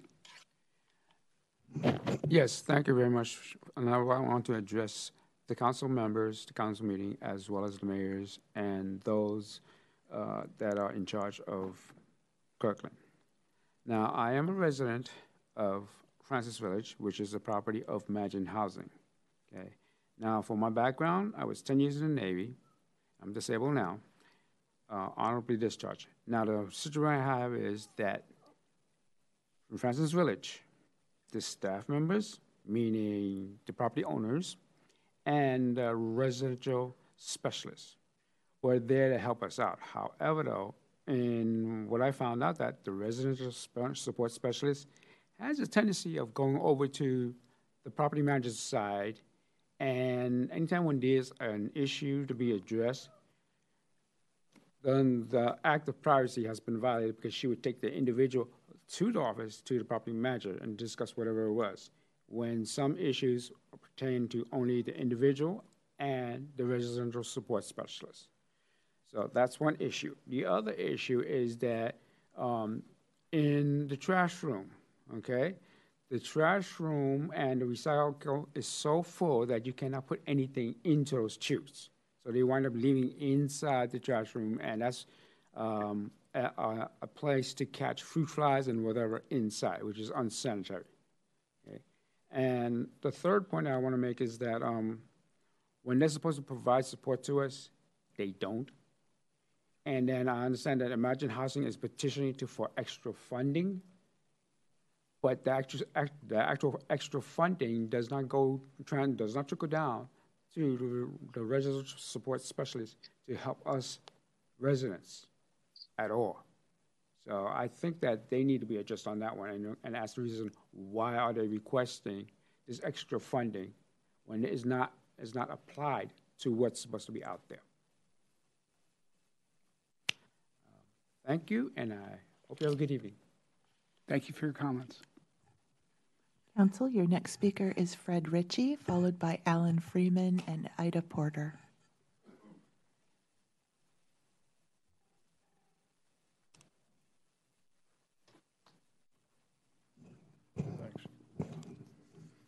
Welcome, Uh, Mr. Ritchie. Yeah, I, I came to the meeting last week and I saw the proposed budget and um, it, it looked, it was very difficult to hear. It's difficult to hear and hear for people. And uh, when people are wearing masks, they don't need a mask in front of the microphone either, I don't think. But anyway, it was my understanding that, that uh, you're going to uh, add full-time employees from part-time employees, 48 of them from what I saw, and you're going to fund that with uh, increased uh, fees on tabs uh, and utilities and headcount. Um, and all those things are, are possible, but we're, we're heading into a recession. Microsoft is laying people off, and I think you're going to have a lot of people that, you know, are trying to make it to work and trying to buy groceries, and you're going to add uh, a few hundred dollars uh, every few months or month or whatever uh, because of these things. And I think we need to hold the line and see what's what's going to happen. We don't need to to uh, spend more money right now. I think it's a real scary time, and I think uh, you're doing a, a disservice to the people that are right on the edge. And I think you're going to run some people over into the into the uh, you know the needy part. So I'm I'm very concerned about that. So I, I wish you'd use a lot of restraint before you add full-time employees because once you add them, you're, you've got their, their pension and their benefits for 60 years, and you're never going to get rid of them. Uh, not that you want to get rid of them, but uh, but it's a it's a it's a commitment for a long period of time, and we always uh, during these these kind of times we always rifted our our employees down. You know, redu- reduction in force uh, to uh, to make make use of the uh, to, to um, you know the situation to deal with a situation anyway, I, I hope that you use a lot of a lot of care when when you uh, if you are going to increase the fees on all these people, because I think it's it's there's a lot of people hurting out there, and I think you need to really be concerned about it. Thank you. Thank you for your comments. Your next speaker is Alan Freeman, followed by Ida Porter and Cindy Charlebois. Hello. Welcome. So, um, oh, first off, I'd like to say thank you for listening to me tonight.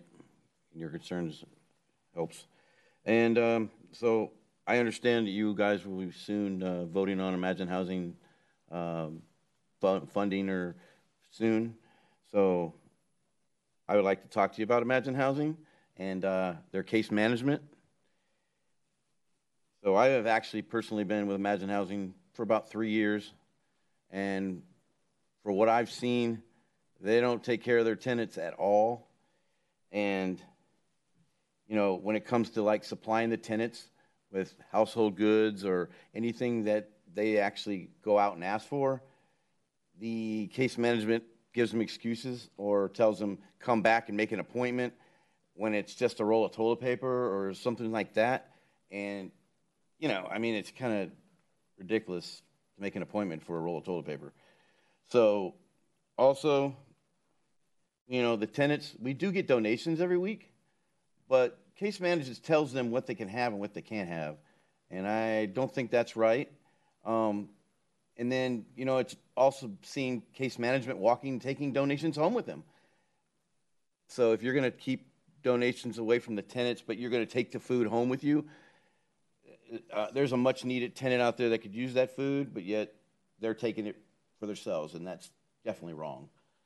Um, and those are just some examples that are happening, you know, at, at the Imagine Housing properties. Um, but I would love to talk to you guys more in the future about other issues that are going on because there's a lot more than just what I'm discussing right now. So I also I believe that we need to hold them accountable, Imagine Housing, on any funds that they're dispersing, because uh, maybe get an audit on them or something like that, because then it could prove maybe they're using the money for other things than what they're actually telling you guys that they're using it. Just something to think about. Um, so I really hope you guys, you know, uh, take this serious. And I meant what I said. I'd like to talk to you guys in the future, if possible. Um, so thank you again for your time and understanding. Thank you for your comments. If you will talk to David Wolbrecht, he'd be happy to give you some information on how uh, to arrange to meet with us. Thank you. Thank you. The next speaker is Ida Porter, followed by Cindy Charlebois.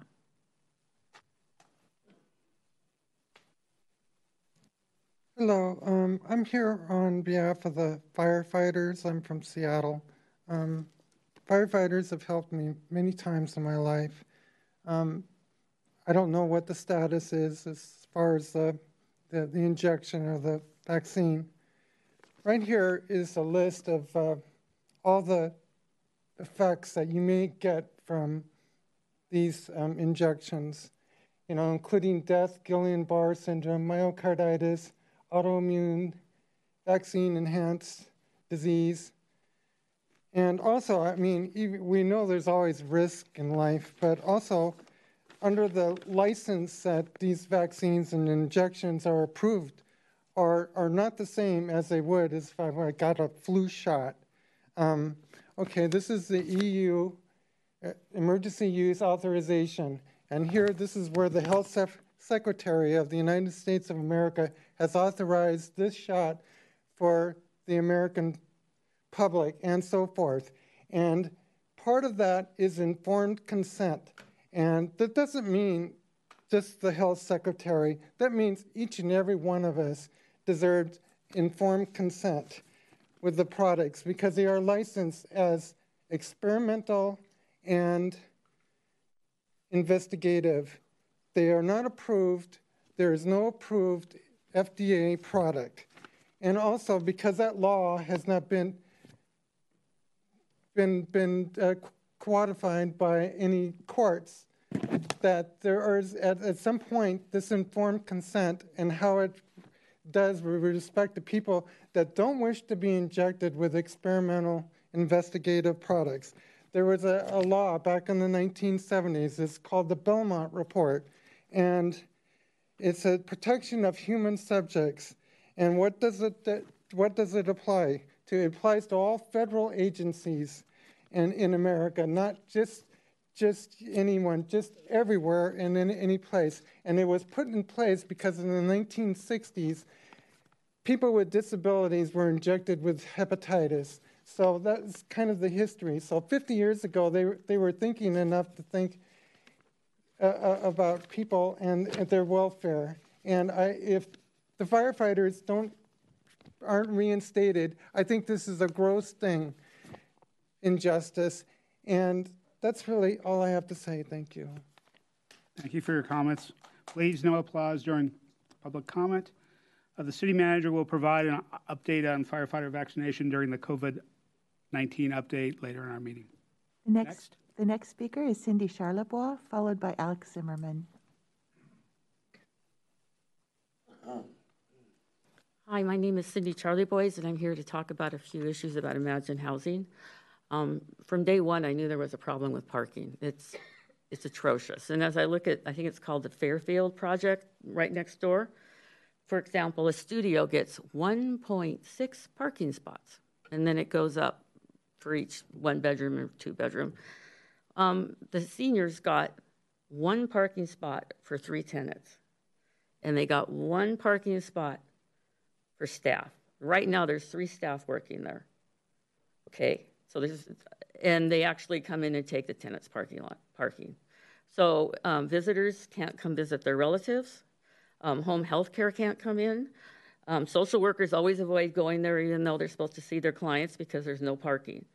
If this would have been built near a neighborhood where a true neighborhood, because this is basically in a commercial industrial area, there would have been a neighborhood where people could have parked down the street and walked in. That doesn't happen there. There's no safe pull off to pick up people in access vans like John Gabriel and Redmond. Uh, go have a cup of coffee at Katanda one day and watch the nightmare Monday through Friday, say from 8 to 11 every day with delivery trucks and access and, and HopeLink trying to pick up tenants. It's, it's, it's, it's embarrassing. Um, so my idea was, though, I looked at the project at Fairfield, and you guys are requiring two walkways. Great. One's coming down from Francis Village, one's coming by the storage unit. I'm assuming it's going to be lit for safety. It's coming down from that project. There's parking up there. I read that if somebody rents a commercial building, they've got four parking spots. Do you guys need storage? Because if you guys rented 1,200 square feet of storage up there, we could get, I don't know how many, 16 parking spots. So we could have staff that could then walk down and really take care of the people. So just think about it. We've got an opportunity to be creative. Um, there's parking up there. I don't know. You know, you have to rent a commercial space to get four parking spots. Maybe it's not going to be used and somebody could buy it. But um, to start the ADL program, they need it so badly. But but it needs that's the adult daily living. But they really need to be set up to do it. I wouldn't give them the money until they had policies and procedures. And I've never seen Imagine have policies and procedures. So I would like them developed first before they be given the money. I actually suggest that you invite Plymouth Housing to come in and do it for the first few years and then pass it off to Imagine. Um, behavioral health, what a joke. The place is so depressing and oppressive that if they use that money for a tenant led facilitator so they could start being a tenant led property, so much of the behavioral health would go away. Granted, there is some there, okay, but if you empowered those tenants Charlotte to be able Ross, to your be, time has expired. sure, to be regular citizens, it would be incredible. That's where the behavioral health money should go. Thank you for your comments. The next speaker is Alex Zimmerman, and Alex is the last person signed up to speak. Uh, Mr. Zimmerman. Yeah, thank you. Timer? Yeah, good. Heil, my dirty damn Nazi fascist bandita and psychopath, a mafia cartel and anti-Semite. My name is Alex Zimmerman, I'm president of Stand Up America. You have right now rules what is don't bring sign. And I told you before, and I will tell you every meeting what as I can. So this is a pure violation of Constitution, freedom of speech, and everything what is America have for 250 years. Why this happen? Because you right now look exactly identical like Seattle fascist. Seattle fascism is number one fascism in America. Seattle, very unique city. No have analogy. I go and speak more than 50 years every day, have a dozen trespasses for 1200 day. Last 4 of October and Jewish holidays, they give me trespass. They are psychopath. So my question right now, why I come and speak right now. I speak to everybody who listen to me. Seattle never have freedom of speech like you. Never. Or Bellevue, or uh, Redmond, or Mercer Island, or another uh, city. From Tacoma to Everett, I speak a dozen times in different city. So, Seattle don't have freedom of speech. King County don't have freedom of speech. Seattle school don't have freedom of speech. Seattle Port don't have freedom of speech. Seattle Sound Transit Board don't have freedom of speech. PCRC don't have freedom of speech too. So everybody what is controlled right now in Seattle is controlled by this, yeah, what is I call them Nazi, Gestapo, democracy, fascism. Is this very dangerous a new part right now of this? Because what is you did with sign, I never see like this before. But this is not a point point right now, so people need to understand what's going on. Because situation right now, economical in deep, deep hole. Almost 80% American right now have trouble. You know what this means? It's a statistic everywhere right now. So I ask you right now, guys, start be smart. You're supposed to be, be American. You're not supposed to be, be a freaking idiot. You need stopping this democracy fascism, you know what this means. This uh, uh, a step, what is next step will be total control. This is exactly what has happened now. And it's not surprise me. So in this room, everybody Democrat. So right now, for uh, be elected, you need to be a Democrat because you don't have chance. So when we don't stop in this epicenter of fascism, Seattle, as life will be worse and worse. It never will be better. Example is sound transit Sound Transit 3, you know what this mean? What is $100 billion for nothing? Or Seattle Tunnel, $6 billion for nothing, have right now $100 million in debt. Stand up, America. Stand up for America, for Constitution. Thank you very much. Thank you for your comments. Is there anyone else tonight that wishes to address the council? In the virtual audience, we have Taylor Oines. Taylor, please go ahead, or we'll, be promoting you.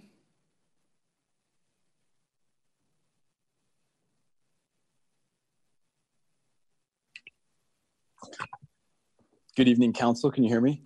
Yes, we can. Please go ahead. Thank you.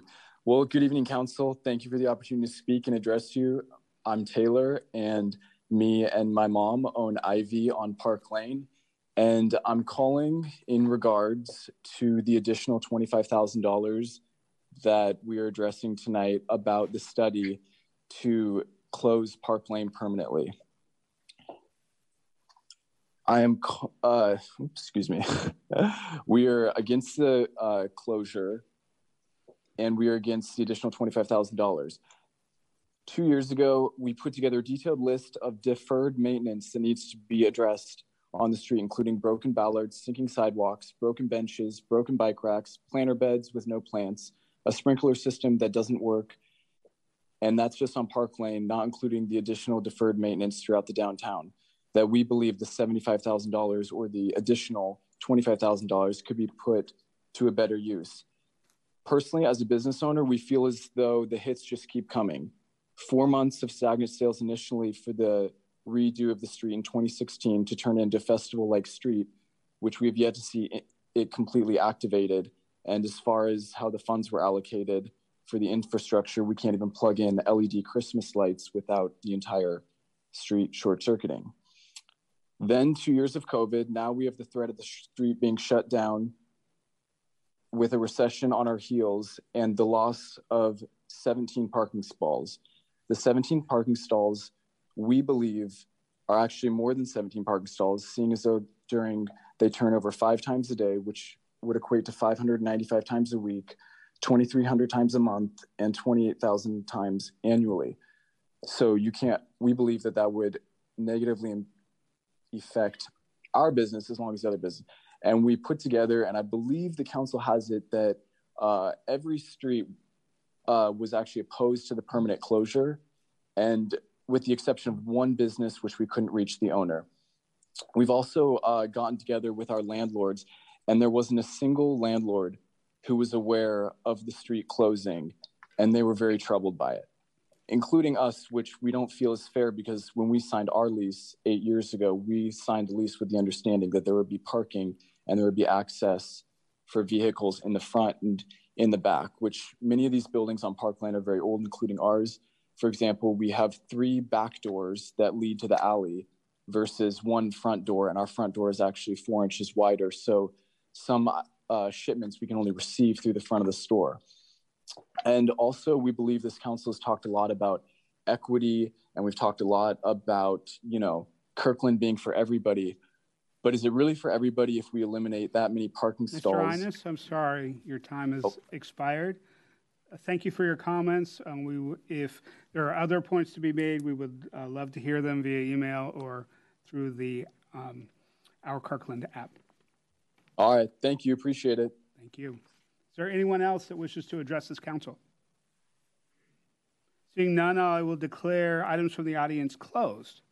That brings us to item seven of our agenda, special presentations, the touchless water fountain presentation. City Manager. Okay, uh, thank you, Deputy Mayor. I'm going to introduce Beth Goldberg, our Deputy City Manager of Operations, who also oversees uh, facilities. She's going to introduce our very special guest and our opportunity here. Um, so, welcome, Beth. Good evening, council members. Uh, I am uh, Beth Goldberg, Deputy City Manager, and it is my privilege to introduce Annika Joshi tonight. She uh, is the inventor of SipSafe, which you will see in a moment. She is 15 years old and a student at Tesla STEM, and um, I look forward uh, to hearing her presentation.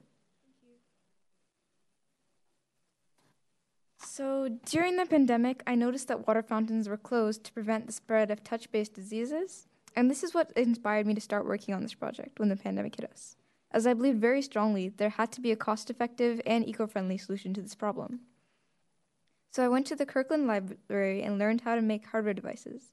I learned about Arduino and I made sev- several pr- prototypes of a device that could fix this problem. After two years and over 50 failed attempts, I made what is now SipSafe. SipSafe is a patent pending device that snaps onto the regular water fountain and instantly makes a touch based water fountain touchless, preventing the transmission of bacteria and viruses that takes place due to shared contaminated surfaces like buttons.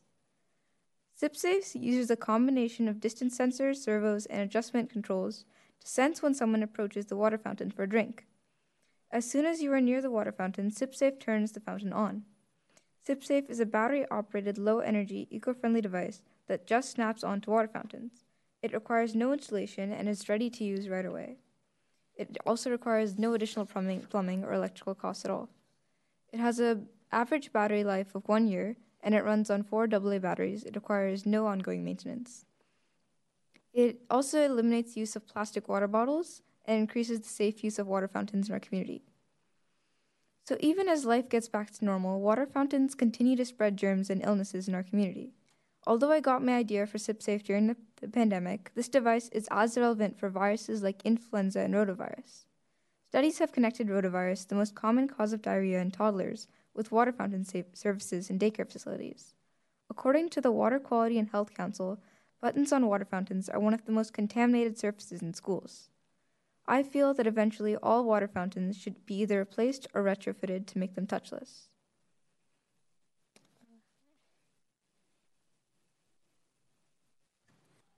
I have a short video presentation that follows the presentation.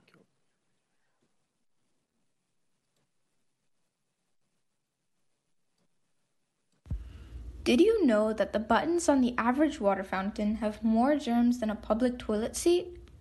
It would be much safer to have a touchless fountain. However, it takes thousands of dollars to buy a new touchless water fountain, not to mention the cost of plumbing. Introducing SipSafe.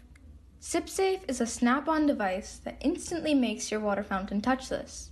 No installation cost, just snap on and you're done. The water fountain is now touchless. It activates as soon as you approach for a drink. For less than $150, install SipSafe in your facility. Prevent the spread of disease and keep your community safe. SipSafe. Make your water fountain touchless for less. Thank you. Ms. Joshi, this is fantastic, and I'm pleased to announce that the city intends to install one of the SipSafe devices on a pilot basis, likely in the lobby of City Hall. Thank you so much.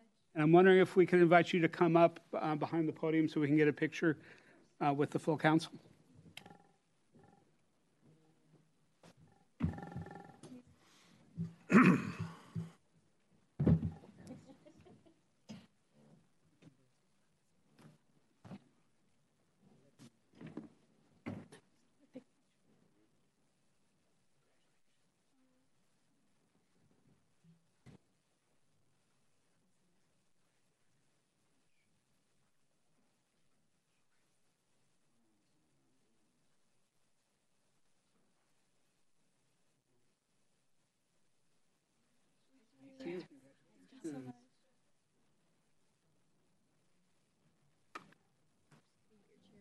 It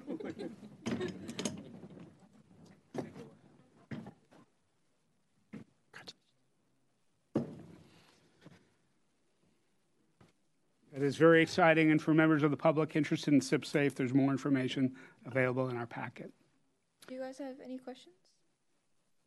Council, any questions? Thank you. Okay. Thank you very much for coming this evening. Well done. Nice job. Next on our agenda is item 7B, the COVID 19 update. City Manager. Okay, thank you, Deputy Mayor. Uh, so the primary update is related to unvaccinated firefighters, and as you saw from the packet, we have an MOU uh, with our uh, firefighter union that says that we will reinstate unvaccinated firefighters. Um, the two things: one is if there's any, if they do get vaccinated, and the other is if there's no longer any federal, state, or local requirement the employee be fully vaccinated against COVID 19. On September 8th, Governor Jay Inslee announced that he was going to eliminate the state mandate for vaccination as of October 31st, 2022. And we told the council and the public that we'd be evaluating whether there's any local requirements, including local requirements by Kirkland. Um, since our last update, and again, we included in your packet, we um, were reminded by King County that there's actually a county mandate that any contractor with King County also be fully vaccinated. And the city of Kirkland and all other fire departments in King County contract with King County to provide basic life support services. Um, and the county executive has uh, put out information that says he is going to continue that contracting mandate. And then we have determined through our legal analysis that that continues to apply to the city of Kirkland beyond the October 31st deadline. So we have a local mandate in place. Um, in addition, our fire chief and others, we've been uh, talking with the medical directors of Seattle and King County who provide the medical directorship for our basic life support system and the King County EMS system. And neither of them have changed their recommendation that non vaccinated firefighters provide medical services and EMT services. So, based on those two factors, we've concluded that there's still a local mandate in place and there's still also a reason for concern. And so, we don't feel the MOU has been met and we will not be reinstating the firefighters after October 31st unless those conditions change. Uh, the final factor I wanted to mention, and I'm happy to answer any questions, is we also have a requirement that any new hire for the city of Kirkland also be vaccinated. There is a possible exception through an appeal to the city manager, but that's also a mandate we have for any new employee for Kirkland. So, uh, with all those factors combined, um, just wanted to inform the council and the public that um, at this point we will not be reinstating any firefighter that's not vaccinated. Thank you. Any, any questions? questions? Councilmember Nixon. Um, thanks. Um, not so much a question, but I just wanted to express um, my dismay at at this. Um, I think it's very unfortunate uh, that the county executive has chosen to not follow the governor's lead in canceling the executive order mandating vaccinations. Um, I think you all know from the start, I have felt that there should be no mandates around COVID and no mandatory closures of businesses no mask mandates, no vaccine mandates. Um, particularly on vaccine mandates, I, I, I, believe, to the best of my knowledge, every member of this council believes that bodily autonomy is an important value. And I believe that should extend to what substances people are required to have injected into their bodies. Um, rather than mandates, the focus should be on informing people about the value of distancing, masking, and vaccination. People should be vaccinated. I want that to be clear. That's my position. But people should not be compelled to be vaccinated. Um, if it was up to me, we would drop the vaccine mandate and rehire any firefighters who want to be rehired. Um, but since it sounds like to do that, we would have to give up receiving EMS funding from King County and that would blow a significant hole in our fire department budget. We can't do that now. Um, but we should do it at the earliest opportunity. Thank you. Any other questions or comments? Thank you. Um, and then my only other comment is a reminder that we also made a recommendation that we would stop having COVID 19 as a special presentation on the agenda follow, starting in the November 1st council meeting. So, um, but anytime a new issue arises, we'll certainly be able to cover that under city manager report or other updates, but uh, we'll be removing it from the council agenda. Thank you, Mr. Deputy Mayor. Very good. That takes us to the consent calendar. Before we have a motion, I'd like to ask Councilmember Nixon to present the audit of accounts. Thank you, Deputy Mayor. Uh, we have payroll in the amount of $3,597,416.80 and bills in the amount of $5,372,082.74. Thank you. Is there a motion to approve the consent calendar? So moved. Second. It's been moved by Councilmember Falcone and seconded by Councilmember Curtis. Are there any uh, questions or comments? Councilmember Nixon. Uh, thank you, Deputy Mayor. I request that we pull item 8H1 from consent and consider it separately on our business agenda. Item 8H1 will now be item uh, 9E on our business agenda. So is there any discussion on the consent calendar with that item pulled? Seeing none, the question is on the motion to approve the consent calendar. All those in favor, say aye. Aye. Aye. Aye. Any opposed, say no. The consent calendar is approved. On to our business agenda. Item 9A, amending the Kirkland Municipal Code business license fee. City Manager. Okay, thank you, Deputy Mayor. So uh, this is a topic that's been before you several times throughout the year. And uh, what we have in front of you is potential action to raise the revenue generating regulatory license fee. Um, as you may have seen from the recent announcement that the budget documents are now available to the council and are posted on the website, uh, the revenues from this fee are assumed in the budget process. And so uh, here to give you a presentation on the ordinance itself is our Finance and Administration Director, Michael Olson, and we're happy to answer any questions. Welcome, Michael.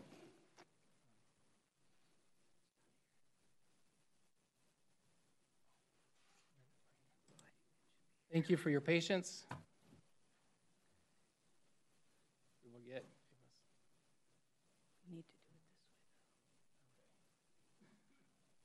They're going to bring it up on the screen. No worries. I came in person so I would avoid doing this in my office, and now I'm doing it here. I apologize.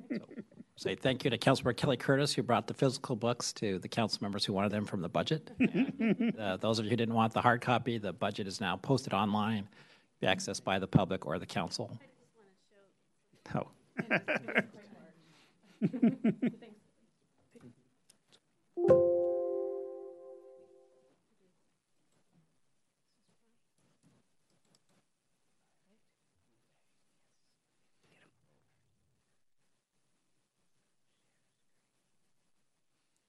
We're working feverishly to get Almost there. the Finance Director's presentation both in the room and on Zoom. I, I dare say the presentation will be shorter than the preparation. There we go. No problem. Uh, I have a brief presentation regarding the um, revenue generating regulatory fee. Uh, the pro- uh, ordinance before you is a proposal to increase the um, threshold to the exemption to the RGRL from uh, 12,000 to 20,000 and increasing the fee itself from $105 per employee to $130. This was previously discussed at the council on July 19th, 2022, and at the public hearing, the revenue public hearing on October 4th. The business license and other revenue options were analyzed with a sustainability and equity lens with a consultant from ECONorthwest, which resulted in the increases that are proposed. Uh, the consultant stated that they recommended the scenario, uh, the recommended scenario would be a simple to administer and horizontal, horizontally equitable, and that all businesses, business pairs will face the same increase. The fee was last increased in 2017, and this recommended increase is less than the inflationary increase. An inflationary increase would bring it to 134, and the recommendation is 130. Also, the recommended increase in the exemption threshold is greater than the inflation. If we raise the exemption only by inflation, it would be just over $18,000, and the recommendation is up to 20. So the increased RGRL fees um, are proposed in the budget to protect the city's investments in high priority areas, street maintenance work. Um, it's a top priority in the community survey, and the new, rever- new revenue would preserve the existing service levels for the street maintenance. So uh, that's it. The next step is to, uh, to discuss the ordinance and have any questions. First, uh, any questions for Director Olson? Seeing none, do I have a motion? Councilmember Black. Thank you, Deputy Mayor. Uh, I move adoption of an ordinance amending um, section 7.02 dot one Actually, six. We need to make a motion to, on the base ordinance first. You want to do that? That is it, I believe. Oh, sorry. I, you said amendment. I, um, I, I think it's because it's I'm an sorry. update. to My the- mistake. Please go ahead. That's okay. I will, um, I'll read directly. An ordinance, uh, I move, uh, adoption of an ordinance of the city of Kirkland relating to amending section 7.02.160 of the Kirkland Municipal Code regarding the revenue generating regulatory license fee. Second? Thank you. It's been moved by Councilmember Black, seconded by Councilmember Falcone. discussion. Councilmember Black. Uh, Thank you. I'll be supporting um, the motion, and um, I'll also be uh, proposing an amendment. Deputy Mayor, would you like me to make that amendment, that motion now? Please. Um, I move uh, to amend the pending ordinance uh, O-4816 at E page 96, line 138, which is KMC 7.02.160, subsection C, by striking out $105 and inserting in its place $130, and also by striking out base fee wherever it appears and inserting basic license fee in lieu thereof, and by further striking out $100 wherever it appears before the phrase base fee. Second. Okay, it has been moved and seconded to amend pending ordinance 04 uh, uh, 816 uh, to um, uh, correct the, the number and correct the language. Uh, Councilmember Black, you want? To Yeah, just to quickly speak in favor of the um, amendment, the purpose of the amendment is to make some uh, technical corrections uh, to the proposed ordinance 04816. We are updating uh, section 7.02.160. There's some further uh, changes, clarifications, and cleanup that can be done. That's the purpose of the amendment. Very good. Any further discussion? Okay, all in favor of Councilmember Black's amendment to ordinance 04, uh, ordinance O 4816, uh, signify by saying aye. Aye. Aye. Aye. Aye. Any opposed, say no. The amendment passes. The question is now on the motion to approve as amended ordinance ordinance O 4816 relating to amending section 7.02.160 of the Kirkland Municipal Code regarding the revenue generating regulatory license fee. Any further discussion? Councilmember Pascal. Thank you, Deputy Mayor. So, like other business owners in the city, um, you know, this obviously has direct impacts uh, with those that have businesses with employees. Um, the business that I partially own has over 50, so it's not it's not a small thing that we uh, the, when you raise the, the head tax, but I mean it's not a large uh, impact, but it, it can be a, a small impact uh, on on many.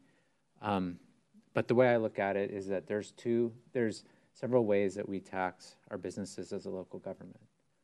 One, property tax.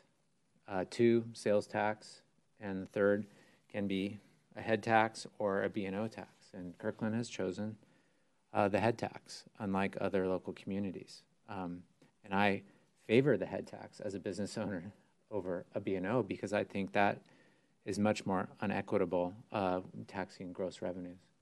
Um, so I'm I'm um, proud that we have gone down this way in how we choose to tax businesses, unlike some of our neighbors.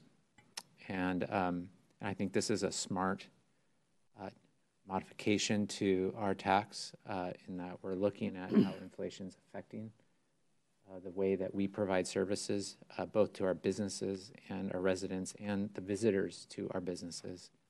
And so um, I'll be supporting, be supporting this. Thank you. Further comments, Councilmember Nixon. Uh, thank you, Deputy Mayor. Um, I, I will also be supporting it as well. Um, it's n- not often that I support a tax increase, but um, in this case, the, the fact is that the costs for the city are rising in many ways faster than the rate of consumer inflation. Uh, our biggest costs tend to be in labor, benefits, and um, construction costs, all of which uh, have gone up significantly. And so additional revenue is needed. Um, I do want to highlight um, that the ordinance increases the head tax at less than the rate of inflation, and it increases the exemption for small businesses by more than the rate of inflation. And, uh, and so I think that in those regards, it's, it's very fair. And so I urge support. Thank you. Further comments? Okay, with that, we'll proceed to vote. Clerk, would you please call the roll? Councilmember Nixon? Yes.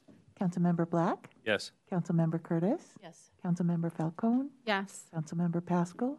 Yes. Deputy Mayor Arnold? Yes.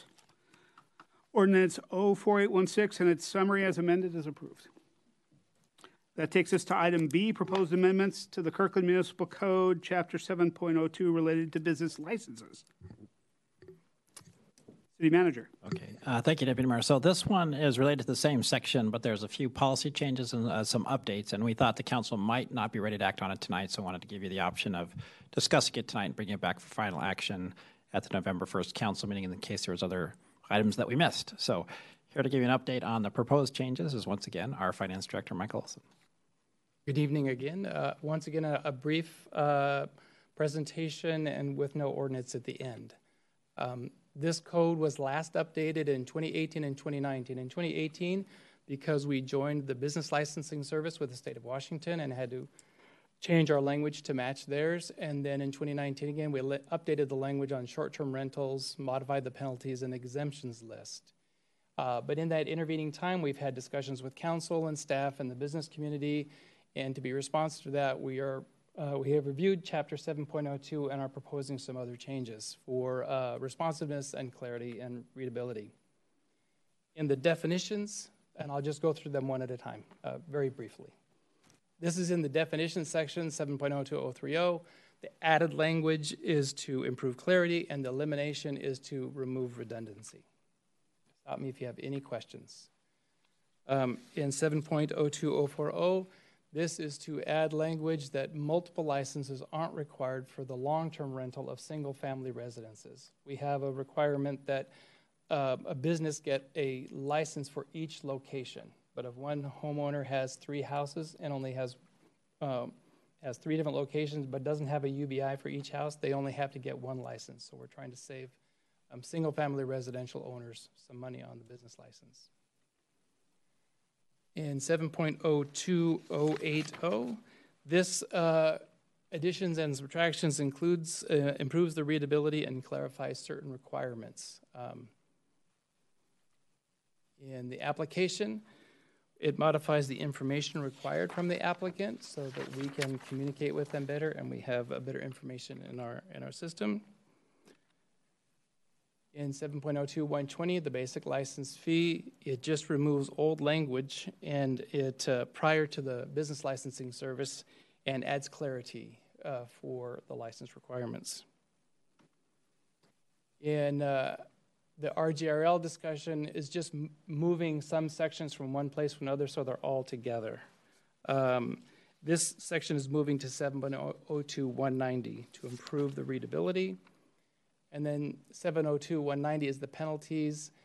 Uh, we had only listed a penalty for getting your business license late, but it didn't include late renewals. But we have the same penalties for the late renewal practice, so we added language here for um, late renewals, and then change the order of some. Put the my authorization to remove late fees for um, excusable neglect or extreme hardship to the end of this section and we have a section for underreporting hours and underreporting out, uh, employees, and then I could waive the fees. So uh, it's a time for review and feedback from council. There may be other sections, um, and we'll return to council with an ordinance on November 1st. Okay, and this is a discussion item. Any questions or comments on this item? Councilmember Black. Thank you, Deputy Mayor. Uh, so one quick question uh, for those uh, members of our public who might have been looking very closely at our amendments.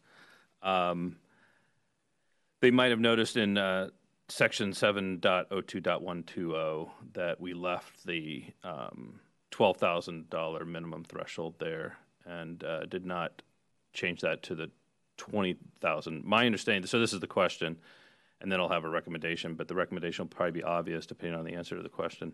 Uh, but the intent, the city staff's intent, is that the small business minimum threshold of twenty thousand that uh, that we just approved for the RGRL is what should ap- also apply to the basic license fee of hundred dollars. Is that correct? That is the intention. Yes. Okay.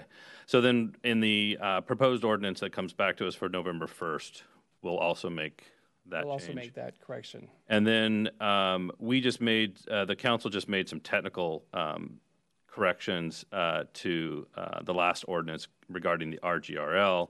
Um, I would recommend that we make sort of the same technical corrections to make sure we're just for readability and future interpretation that we're using a consistent term basic license fee every time we refer to that what is now a hundred dollar basic license fee.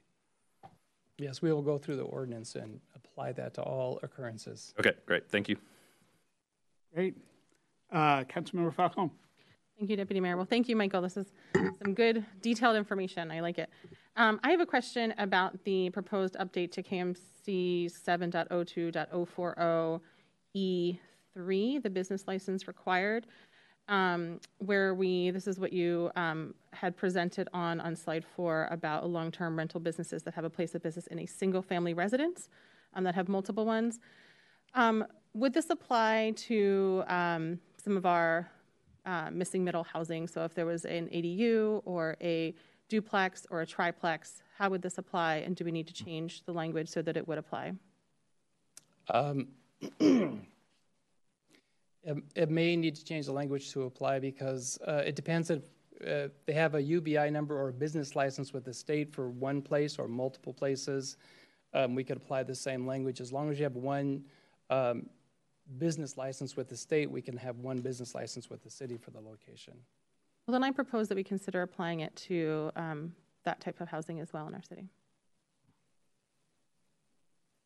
We can do that. We can. We can. We explore discuss that, perhaps. I'm looking at faces. I think it's worth discussing. So, um, because I can imagine there needs to be a cutoff or a threshold at some point, right? But I can imagine someone who owns a duplex and a single family home, and they occupy one part of the duplex, and they are renting out the other side of the duplex and renting out the other single family home. As it currently is worded, it would seem like it would not apply to that, but I feel like it should. And so I think we, it's worth just finessing the language to um, to capture that. Certainly, we wouldn't want you know very large multifamily housing complexes that are multiple ones in the city for it to apply to that. I don't think that's the intent, um, but I do think that some of that missing middle housing that it, I my opinion is that I would like to see it apply to that, but like to at least discuss it. And uh, again, um, we would look at each property to see if the owner has a UBI, separate business license with the state. So some people have multiple locations and they're actually running a rental business where they have multiple locations and they have separate licenses.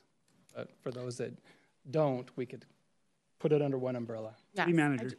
Um, Yeah, so just to make sure I'm clarified, to make sure we're talking about it. So what you're focused on, Councilmember Falcone, I believe, is where it says in a single family residence. Yeah. You're saying if the resident lives the top of a duplex, they wouldn't quite fall under this. We want to make sure it captures them. Correct. So, I don't want us to exclude that type of situation. okay. So it's not the rest of the language. It's the fact that if someone lives in the ADU and rents out the house, they wouldn't automatically be excluded from this flexibility. Yes, and I think it's both references to single family residence Got it. that I would want to explore. Thank you. I think that's great. Thank you. Great. Councilmember Nixon.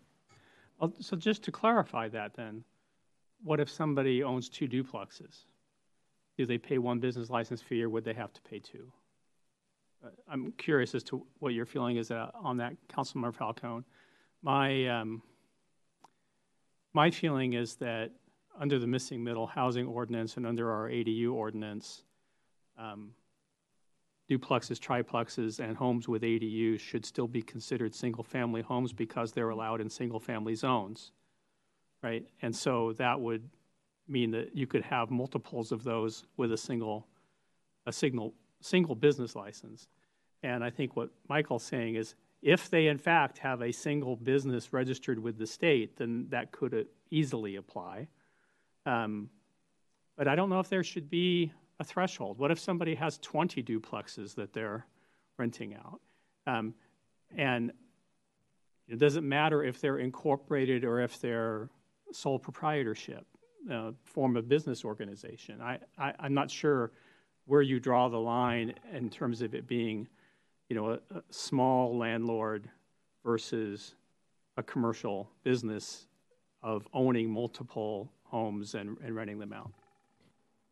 Thank you, Councilman. That's a good question. So I, I mean, I would think that we would apply the same way that we would if someone has 20 single-family homes that they're renting out, right? And so if it's in fact the case that you said that this reference to single-family residence legally applies to all of our missing middle housing, then I would just like it to be clarified in here in the language, just so that it's really transparent and really crystal clear to whoever's reading it.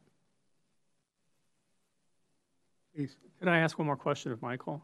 Does the language that the staff proposed today uh, have any cap on the number of single-family residences that could fall under this? All it says is additional single-family residential locations, so that sounds like there's no cap. There's no cap as long as they don't have a separate business license with the state Okay. for each one. So it could be duplexes, triplexes, ADUs, whatever. Okay, thanks. But we just want to clarify that we would need to clarify that language because it's not in the code. It doesn't automatically say single family residence equals missing middle housing section. So we'd have to tweak that a little bit. Okay, sounds like Councilmember Curtis, please. Thank you. I just want to make sure I'm tracking. So it sounds like what is, is causing us a problem is the term single family. So we need new language around that. Which I appreciate you bringing that up because we shouldn't be assumptive that we're always talking about single family residency. Okay. Thank you. Okay. And Michael, you've mentioned single UBI number. Um, if we go to a point where we're allowing multiple UBI numbers and a single Kirkland business license, it sounds like there's some complexity there. We need some more information if we're to crossing a line that's a problem. We would need to research how we would administer that. I can make, make some proposals. Okay. So um, it sounds like we'd like to see some more information on missing middle housing and then some, some options if things get messy from there. Council, anything else as far as direction on this topic? Michael, do you have what you need? Thank you. Appreciate your feedback. Uh, next, we move on to item C, proposed 2023-2024 utility rates. City manager. Okay, thank you, Deputy Mayor. So we do not have a formal presentation, but John McGilvery, um, our Utility Policy and Community Relations Supervisor, here to answer any questions. All of the ordinances reflect the rates the council, the utility rate uh, fee increases the council approved at our last meeting. So uh, Mr. McGilvery is here to answer any questions about any of the rates if you have them. Councilmember Nixon. Uh, Thank you, Deputy Mayor. I move that we adopt ordinances 4817, 4818, 4819, and 4820, which respectively establish solid waste, water, sewer, and surface water utility rates for 2023 and 2024 as previously presented to the council. Second.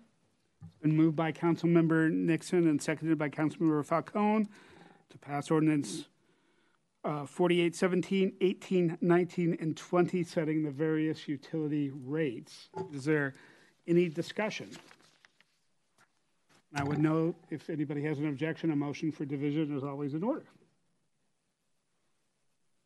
Seeing no questions or comments, the question is on the motion to approve ordinance 0417, uh, 0418, 0419, and, uh, sorry, ordinance 4, uh, ordinance 4817, 4818, 4819, and 4820, and their publishing summary, uh, amending various sections of the Kirkland Municipal Code to change utility rates for the respective utilities. Deputy Mayor, I, just, I missed the second. Did we have the second on that? We did. We did. Okay, thanks. Councilmember about did second. Any further discussion? Seeing none, clerk, will you please call the roll? Councilmember Nixon? Yes. Councilmember Black? Yes. Councilmember Curtis? Yes. Councilmember Falcone? Yes. Councilmember Pascal? Yes. Deputy Mayor Arnold? Yes. The ordinances are approved. Excellent. That takes us Thank to John. item D, the 2023, thank you, John. Uh, And it's a reflection on uh, the details in the memo and John's previous uh, very helpful presentations. That takes us to item D, the 2023 draft state legislative priorities discussion. City manager. Okay, thank you, Deputy Mayor. so this is offered tonight for discussion. Uh, this is a product from the city manager and the legislative work group uh, for your consideration. Uh, here to make the presentation is our management analyst, Carly Jerger. Welcome, Carly. I share the screen, right?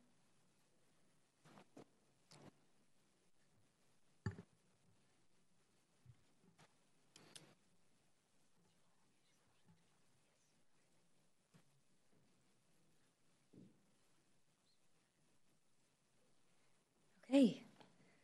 All right, thank you, City Manager. Um, good evening, Deputy Mayor and members of the council. My name is Carly Jorger. I'm a management analyst, and I will present your draft 2023 legislative priorities uh, this evening. Uh, so, we are looking for your feedback and input on uh, the draft priorities and how the city should position itself during the next uh, 2023 legislative session.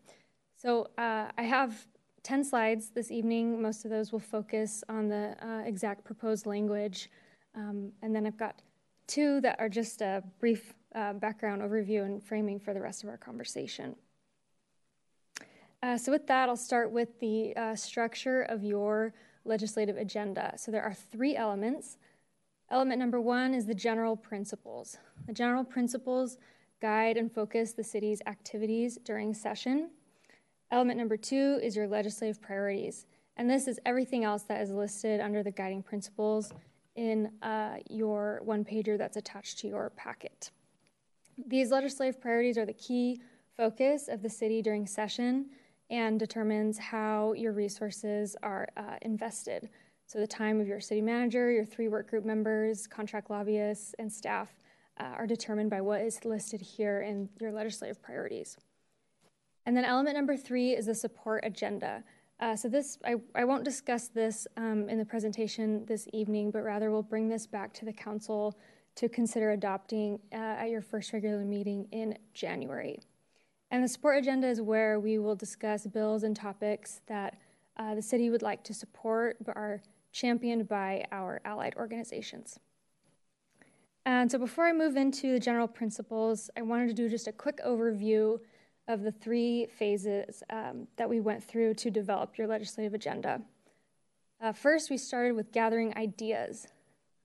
Uh, and this actually started at the end of last session, tracking bills um, that uh, we supported but didn't, didn't go anywhere or uh, couldn't, couldn't pass through before the end of session.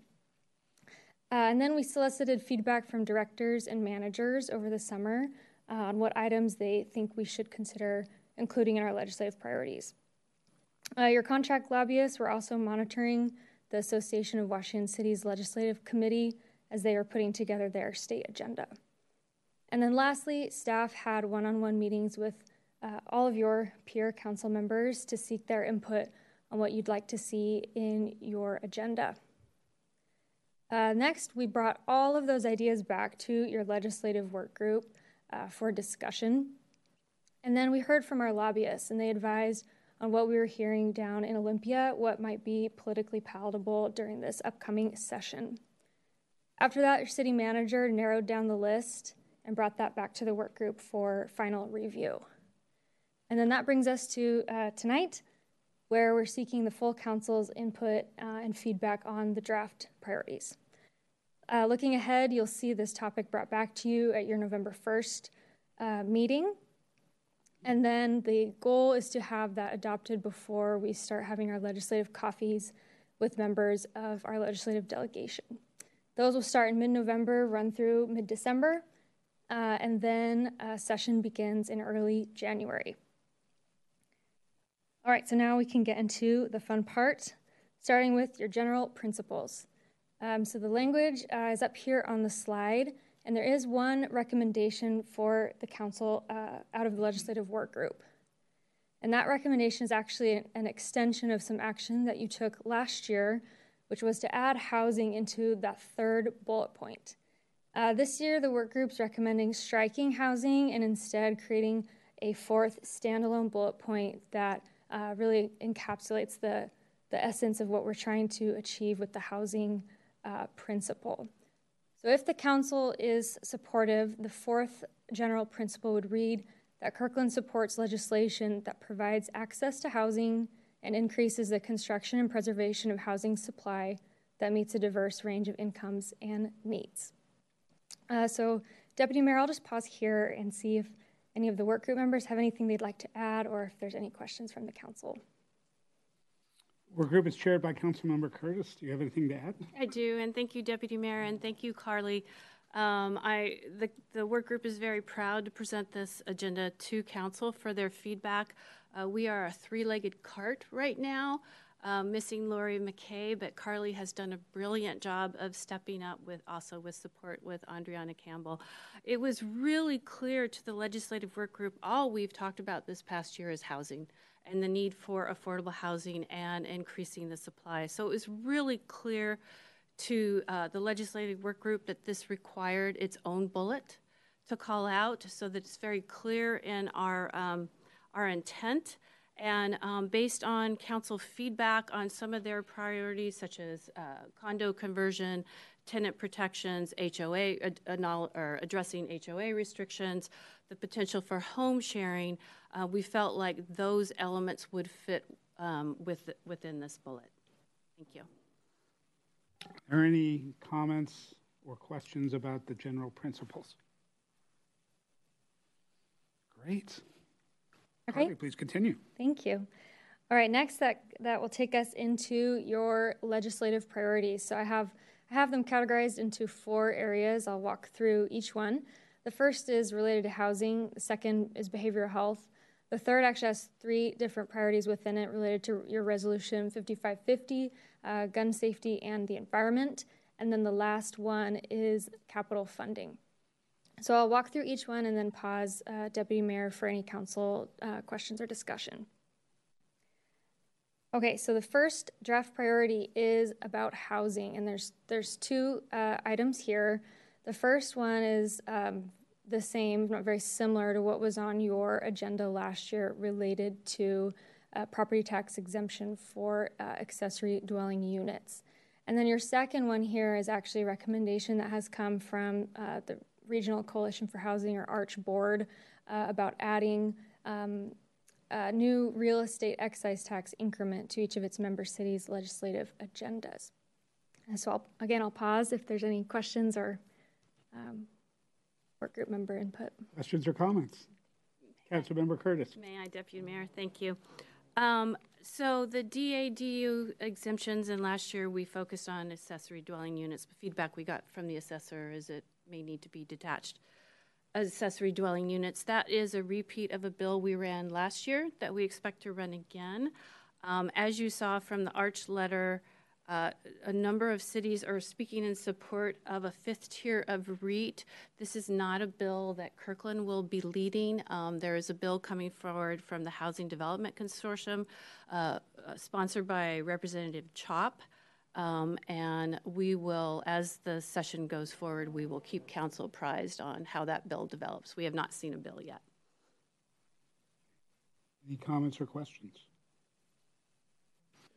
Uh, Deputy Mayor, can I just add Please. one other element? So, uh, City of Kirkland was interested in this, and I, as city manager, I proposed this language prior to the Arch action. Arch, the Arch language has an element of progressivity to it. In the Arch board discussion, we talked about the possibility of tiering or having uh, a threshold at which the, the new real estate excise tax was set and maybe different amounts as the value of a home goes higher. So uh, that's the only reason that's not in here is that this was not, this was before the draft that I first did was before the ARCH action. So if anyone has questions about what they had versus what we had, that's why they're different. Any, any comments on that? Councilmember Black. Uh, just a quick question. So um, city manager, um, your interpretation of this language is that it would give the city of Kirkland flexibility to support either um, a new tier of REET that is progressed or not progressed. I think this is a little broader, but so yeah, it just didn't have that specific element called out. But I think it would encompass it. But if the council wants to refine it, you could. Yeah, I mean, so I, I mean, I think the fact that this encompasses all um, possibilities, it just it makes uh, good sense. And I will add a comment that, uh, given the opportunity, I think that the ARCH recommendation for a progressive tax on this would be helpful to say, let's be focusing this on the multi-million dollar homes and the luxury condos to, to help change some of the market forces that are driving the escalation here. But I don't think it's a requirement that needs to be in the, the priority itself. But if there is that opportunity, I hope the work group would um, help amplify the ARCH recommendation. Okay, seeing nothing, um, seeing nothing further, next. Right. Uh, the second uh, category here is behavioral health.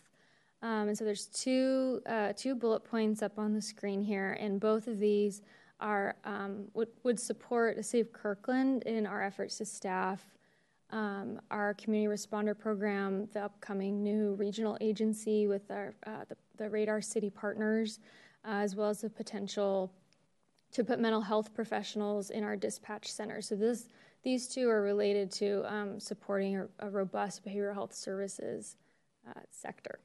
Uh, you'll note there is no uh, crisis clinic ask here, although that is related to behavioral health, and we just have that tucked under the capital funding section. Questions or comments? Councilmember Curtis. Thank you. There, there is not a lot to add here. Um, we, as a legislative work group, have been working really hard on these issues prior to session. I do want to point out that on the second bullet, um, we are well aware of workforce development, recruitment, retention, and funding and training. And I will say that our delegation is also focusing on that. Great to hear. Councilmember Black. Thank you, Deputy Mayor. Um, just to sort of help crystallize and clarify for our, our, our public who's watching and listening, uh, when it uh, maybe City Manager, if I can direct this question to you, when it comes to uh, immunity for medical, medical mal- malpractice claims, there are first responders in the state of Washington that are provided immunity for the care that they provide in responding to emergencies in the uh, in the community. For example, uh, police and fire. Is that true? that's correct. And so uh, this, uh, the idea of this immunity is a lot. You could uh, you could argue a logical extension of that same uh, immunity uh, for providing medical services in the field in response to a crisis. Yeah, that's correct. I guess the small nuance I'd say is that they wouldn't be providing actual medical services. And so, one of the issues about why we're trying to figure out exactly what to amend is there's no clear language in the RCW that's easy to amend because they're sort of betwixt and between first responders. But that's exactly the same idea. They'll be providing really critical mental health crisis response. And we think they need to have immunity from liability for doing that. So that's what we want to clarify. Okay, thank you. Okay, seeing no further comment, next. Okay. All right, uh, this next category is um, uh, potential legislation. So at this time, we're not aware of any specific bills um, that are related to these three different bullet points, but the work group was interested in adding these to the agenda um, so that if and when a bill uh, drops related to these, uh, we'd be pos- well positioned to engage. Um, so the first one uh, is related to the uh, policy position um, of the City Council that was in your resolution 55 50 related to um, access to reproductive health care and codifying marriage equality. The second one is language lifted from last year's Support Coalition agenda um, about gun safety measures and responsible gun ownership. And then your third one is language from the council goals related to protecting the natural environment. Comments, Councilmember Curtis. Thank you, Deputy Mayor, and thank you again, Carly. So the legislative group, work group felt strongly that these three issues needed to be elevated, and I'll speak to each one and then provide time for more comments. One of the things that I want to stress is as council members, you will see bills coming forward. Um, legislative work group does not have the power to decide what bills we're going to support. Uh, we make recommendations, council decides what bills we're going to support. Uh, the reproductive health care, we passed resolution R5550 this bullet reflects that resolution in the uh, when we passed the resolution, I expected that it to show up on our legislative agenda. Um, as talking to our delegation, we have a number of bills that we expect to keep, come forward. One in particular is data privacy around menstrual cycles. Um, so uh, that support this this bullet supports our intent with Resolution 5550. Gun safety, um, we chose to elevate it this year. As we all know, we have are seeing in our community an increase of gun violence. We expect bills to come forward on gun violence. One of the ones that one of our delegations spoke about was um, a bill that would not allow guns to be returned to uh, individuals that have been convicted of domestic violence. Um, and another one is hunting, holding gun manufacturers liable for harm that happens uh, with gun violence. The last one, um, climate really sweeps together a lot of the elements that council said were their priorities, such as addressing leaf blowers, stretch building codes, energy efficiency, and then again, we expect HB 1099 to come forward under another bill number this year. Um, so we felt like uh, climate resilience, climate mitigation, sustainability needed to be elevated on our agenda. Thank you. Councilmember Nixon. Uh, thank you, Deputy Mayor. Um, well, I support the entire proposed agenda with the exception of the first sub bullet here. Um, I'm sure everyone remembers I opposed Resolution 5550. Uh, I still do. Um, if we're going to narrowly our focus, narrowly focus our agenda on critical Kirkland issues, then abortion and same-sex marriage don't belong in it. They're not specific to Kirkland. Um, we don't need to have issues on which the community is very divided in our legislative agenda.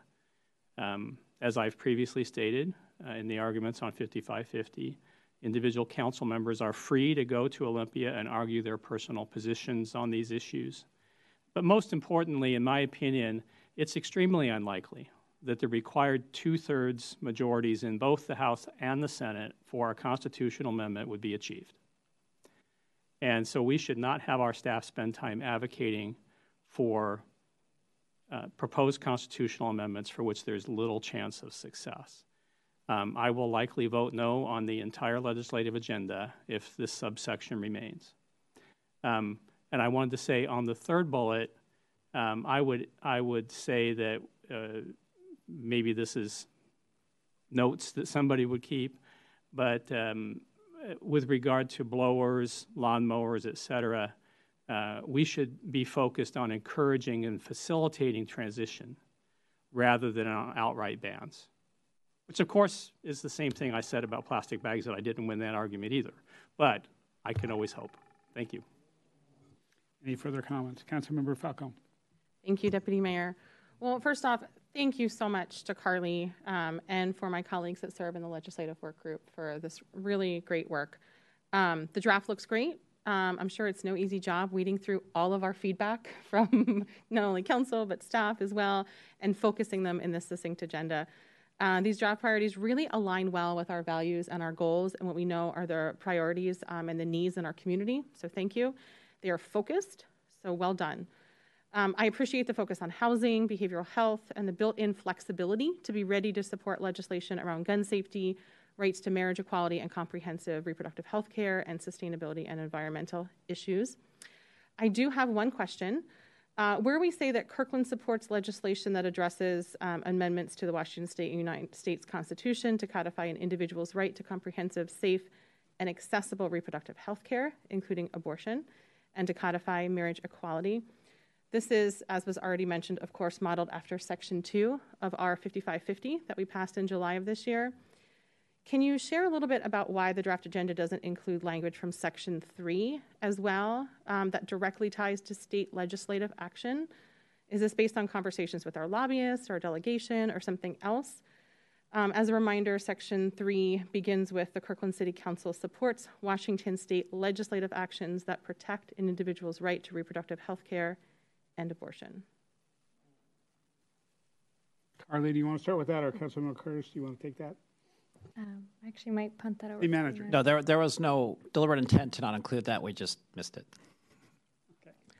That was an honest answer. And I, So I that own, is and a I, I own that. Fantastic answer to And my I own questions, that. and I propose that we add that. So you're welcome in to there, make an please. amendment. I yeah, I don't think I need to make a formal motion because we're not voting on it tonight. But if head nods, if we're okay with, uh, I don't know that I'm going to get head nods from everybody, but um, I would like us to add that in because I think that's an important point. As Councilmember Nixon said, he feels like having the two-thirds majority needed to actually um, make the change that's in here.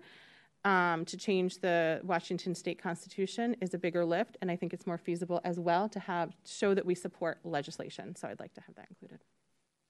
Question, Councilmember Falcone. Are you suggesting replacing the first bullet with a more targeted language that was in that Section 3 of 5250? I support having both in there, actually adding to what's there, because although I don't know how feasible it is now. I think it's a bolder statement to say that we want it to be codified in the Washington State United States Constitution. So I would not want to back off from that, but I would like to add uh, our support for state legislation as well. Councilmember Black. Thank you, Deputy Mayor. Um, good catch. Um, what I was going to suggest this, uh, so the, you know, the important um, foundation of this is that this is the stated position of the of the council as adopted in R fifty five fifty.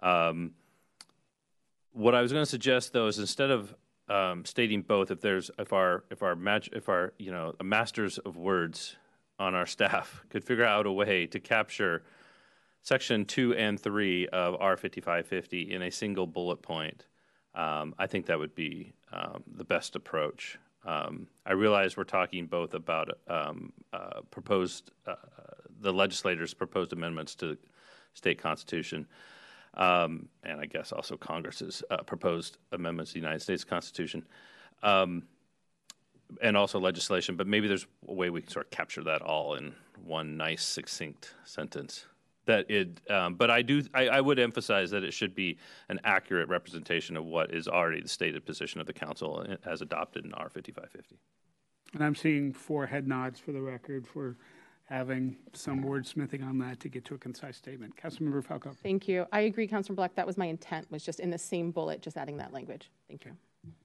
Very good. Okay. Capital funding. All right, capital funding. Um, so this is just our initial list. Um, may may shift a little after we have our legislative coffees um, and see what uh, members of our delegation have in mind. Um, but for now, we have four projects on the agenda. Uh, the first is uh, uh supporting capital funding for the North King County No Wrong Door Behavioral Health Crisis Receiving Center. Um, this is what we've been working on with the uh, other radar cities uh, cities of Shoreline, Bothell, Kenmore, Lake Forest Park um, for over a year now. And then the second one is the Hawk uh, Crossing Beacon at 132nd Place Northeast Slater Avenue. This was one that was on your agenda last year. Um, unfortunately, was was just unsuccessful, and so bringing it back uh, this go around. The third one is for uh, the Kirkland Performance Center. The, the rigging that uh, operates the curtains and props uh, is at the end of its useful life and is a, just under a $2 million replacement uh, cost. Um, the last one is the bridge crossing of Denny Creek at Northeast 132nd Street. Again, this was on your um, agenda last year, um, and so bringing it back into the fold this year. And I'll pause there. Council, any comments? Councilmember Curtis. Thank you, Deputy Mayor. Um, so I just want to share with council that we have had a lot of conversations about uh, capital funding for the Crisis Response Center, and it's been all been positive. I personally will be doing a full court press on the Hawk, which means that um, dragging legislators down there for a tour. And I just wanted to point out that uh, Kirkland Performance Center is now in the 48th. So, thank you. Member Black. Uh, thank you, Deputy Mayor. I was just going to quickly add, you know, although we do highlight uh, on this slide um, that certain of these projects uh, are in certain districts, I mean, really, uh, I was thinking a little bit more about the Hawk Crossing beacon and just the um, the extent to which it helps the entire region. Um, yes, the 45th, it's in the 45th, and yes, it serves a, a large uh, chunk of the 45th, including um, uh, connecting Redmond uh, residents in, in, Redmond and Woodinville and um, and whatnot. It also connects to uh, our neighbors to the south, Bellevue. It's kind of this last little section, right, of uh, safe cro- of uh, uh, of a safe corridor, um, and it's kind of the icing on the cake of our um, Totem Lake Connector Bridge. Um, and it really the same with the Performance Center, right? Our Kirkland Performance Center, although it's in the 48th, it serves our entire city and uh, all of our legislative districts. So Thanks. Councilmember Pascal. Yeah, so as you as you start meeting with the legis- legislators and stuff, I'd ask that you you invite other council members out for those those those tours, and also um, uh, make sure to leverage the Eastrail partners in that. I think that they'll be uh, great advocates on on our behalf and and the other agencies that are part of the, the coalition. Thank you. Anything further? Carly, anything further? Uh, no, that, that takes me to the end, unless there's any other questions or comments. Great. No, okay. Seeing none. Carly, thank you. Um, sorry, please, Councilmember Pascal. Yeah, thank you. Thank you, Deputy Mayor. Um, so, you know, one of the items I was interested in, um, I mean, I was interested in all of it, but I was also kind of looking at the, the attachment of the various issues that each of the council members raised because, you know, I, uh, until I read that, I didn't really know where my fellow council members, what other issues they raised. So that was, and that's one of the attachments that's provided in the, in the packet. So that was great to have access to. I don't remember seeing that before, so that was helpful. One of the things that I'm I'm interested in, and I know the community is, is around some of the public safety topics. Um, been hearing a lot about um, issues about unintended consequences that have arisen from some of the, the, public safety reforms that have been act, enacted over the last couple years um, at the state level. Some of those changes have appeared to uh, contribute at, at, some level, kind of unsure what level, but higher property crime rates. And so we do hear from our retail uh, businesses, our auto dealers, our auto repair shops about um, uh, issues. And so I know like AWC is going to be looking at sponsoring some legislation around that, the Blake decision clarification, and then also um, the vehicle pursuits issue. Um, so just really interested in those support agenda items when, when they are released. Um, I'm also, I guess I would also ask the, the work group that when you do talk with uh, Senator Dhingra and uh, Representative Goodman, that you specifically ask about what they're thinking, um, because those that type of legislation will go directly through, I think, their committees, right? Um, and so it'd just be nice to be kind of well informed on on kind of what's what's happening there, and then kind of report back to us, uh, or at least me, because I'd be really interested in some of that. Thank you, Deputy Mayor, and thank you, Councilmember Pascal. Um, yes, uh, the Blake decision and vehicular pursuits is on the AWC agenda and the SCA agenda. And as you saw from my SCA PIC notes, the South King County cities are pushing really hard for this legislation. We haven't seen any bills yet, so it's difficult for the legislative work group to come forward with any sort of thoughts or recommendations. But we will be looking closely at bills, and as a council member, you will be able to see, you know, um, Chief Harris is here, her feedback on upcoming bills. So you'll have an opportunity to weigh in, but absolutely we will be talking to our delegation about any sort of reform of police reform.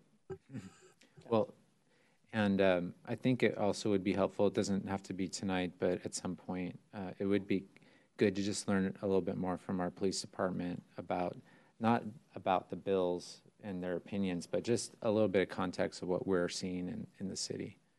Um, uh, just in general, just just to kind of kind of have that picture of how does Kirkland, um, what what are we experiencing, given that we know that some of our, our South County neighbors are having some real problems. I just don't have a good feeling of what's happening here too. Is that something that we could get? Yeah. Thank you. Councilmember Falcone.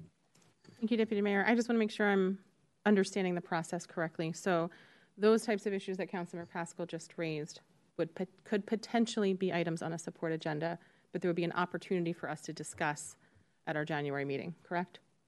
Yes. Correct. Thank you. Okay. Carly, anything further? No, thank you all. Thank you very much for your work on this. Uh, great, great set, uh, great body of work, very complicated, we, have pulled together. Uh, that takes us to item 9E. This is former 8H1 from our consent agenda. Future of Park Lane approved fiscal note. City Manager. Okay, thank you, Deputy Mayor. So obviously this was on consent, so we don't have a formal presentation, but this is a request to approve council special projects money, $75,000 to complete the Park Lane study for the options presented. So happy to answer questions from Councilor Nixon, and I know I have staff who are also watching who can help answer questions as well. Okay. Councilmember yeah, Council, Council Member Nixon. Uh, I'll, re, I'll reserve my comments for uh, after the motion is made and seconded. Okay, do we have a motion to approve item 8H1, the fiscal note for the future of Park Lane? So moved. It's been moved by Councilmember Falcone, seconded by Councilmember Curtis. Councilmember Falcone, do you want to speak to your motion? Thank you. Yes, this is a conversation that we've had um, with the community and as a council for quite some time, even before I joined council. I remember discussions in the community and being a part of it and hearing about Sundays on Park Lane, for example. Um, and I know that it dates back even prior to that. Um, so thank you to the community for this continued engagement, both stakeholders and community members. We, as a council, decided that we wanted to move forward to explore what the future of Park Lane could look like. There are in my perspective, a lot of um, exciting potential there on Park Lane. And uh, so this fiscal note would allow us to really do this job well of conducting this study so that we can make a thoughtful decision that really uh, incorporates different positions, different perspectives, and different possibilities for the future of Park Lane. So I will be supporting it. Thank you. Councilmember Nixon. Uh, thank you, Deputy Mayor. Um, well, as I think I've stated previously, I don't think we should spend any more money going down the path of poten- potentially closing Park Lane. Um, we have a small group of residents uh, who do not like cars, who want it to be closed, but the businesses on Park Lane are united against it. Um, we have many other needs for these funds, including, uh, as we heard in public comment tonight, uh, paying for the deferred maintenance on Park Lane itself. Um, we should simply declare that Park Lane was designed to be both a pedestrian and vehicle street and leave it at that. Uh, we need closure on this, and I will therefore vote no on this funding. Any further comment? Councilmember Curtis. Thank you, Deputy Mayor. I will be voting yes on this motion, and as Councilmember Falcone said, we did already have this conversation. And I see this study as answering a lot of outstanding questions. And Park Lane doesn't just impact the businesses on Park Lane. It's this is we're talking about an opportunity to do community building within the downtown core. I think this is uh, granted another twenty-five thousand dollars. It doesn't thrill me, but I think this is money well spent, and um, we will have real answers as to many of our questions. So I think it's the right thing to do. Further comments? The question is on the motion to approve the fiscal note for the future of Park Lane study funds from the Council Special Projects Reserve. Uh, uh, all in favor uh, signify by saying aye. Aye. Aye. Aye. All opposed? No. The motion passes. Okay, Council, um, we're to item 10 reports. We have a discussion on the legislative request memoranda and then uh, a potential uh, items from the audience. Do you want to take a break or do you want to power through? Okay, I'm seeing people want to power through. So that takes us to um, item 10, City Council, 10A, City Council Regional Committee Reports. Councilmember Nixon. Thank you, Deputy Mayor. Um, just a couple of things. On Saturday, October 8th, Councilmember Black and I attended the NAMI East Side Gala in Redmond, where our own Deputy City Manager Beth Goldberg was honored as a NAMI hero for her great work on uh, the issues of community responders and on siting a mental health crisis clinic on the East Side. So, congratulations once again to Beth. And on Saturday, October 15th, uh, Deputy Mayor Arnold, Chief Harris, and I attended the celebration of the 25th anniversary of the Iman Center uh, in Kirkland, um, where the city was presented a plaque in appreciation for helping them get established uh, in an inclusive and welcoming Kirkland. Uh, that plaque is in the council study. Um, oh, and actually, the deputy mayor has it in his hand and he may have further comments on this. Uh, do you want to read it, please? Uh, but that was, uh, we very much appreciated that, and we appreciated having the opportunity. Oh, here it is. Hold it up for the camera. and please. Yeah, there's. A, oh, should I read it? Um, so it starts off with a Quran verse. Uh, it says, In the name of God, the entirely merciful, the especially merciful, O mankind, indeed we have created you from the male and female and made you peoples and tribes that you may know one another. Indeed, the most noble of you in the sight of God is the most righteous of you, Indeed, God is knowing and acquainted. And that's from Quran 49:13. Uh, presented to the city of Kirkland on our 25th anniversary with deepest gratitude and appreciation to all council members and staff who have helped us establish in an inclusive, welcoming Kirkland. Signed by the Ithna Asheri Muslim Association of the Northwest, October 2022. So that was very nice. And uh, it, it, was a great event. We had many opportunities to chat with folks uh, uh, at the event, and uh, uh, we appreciate the invitation from them. Thank you. Councilmember Black. Uh, thank you, Deputy Mayor. So let's see. Since our last meeting, I wanted to um, mention, make mention of our of Kirkland's um, Health and Wellness Fair, which I know some of us, um, uh, more than more than two or three of us, attended, uh, held at Juanita High School, um, and that was uh, a wonderful event with a ton of um, community partners, uh, some of the city's uh, community partners, um, healthcare providers, uh, among other things. There was an opportunity to get your flu shot um, and your bivalent COVID booster. I did both. Um, and uh, so that was a wonderful event. It was just really, it seemed really well attended. Um, uh, a lot of, I saw a lot of staff members, uh, city staff members, uh, working that event, uh, busy uh, meeting with people in the community and talking to folks in the community. Um, so appreciated that, and I wanted to call that out.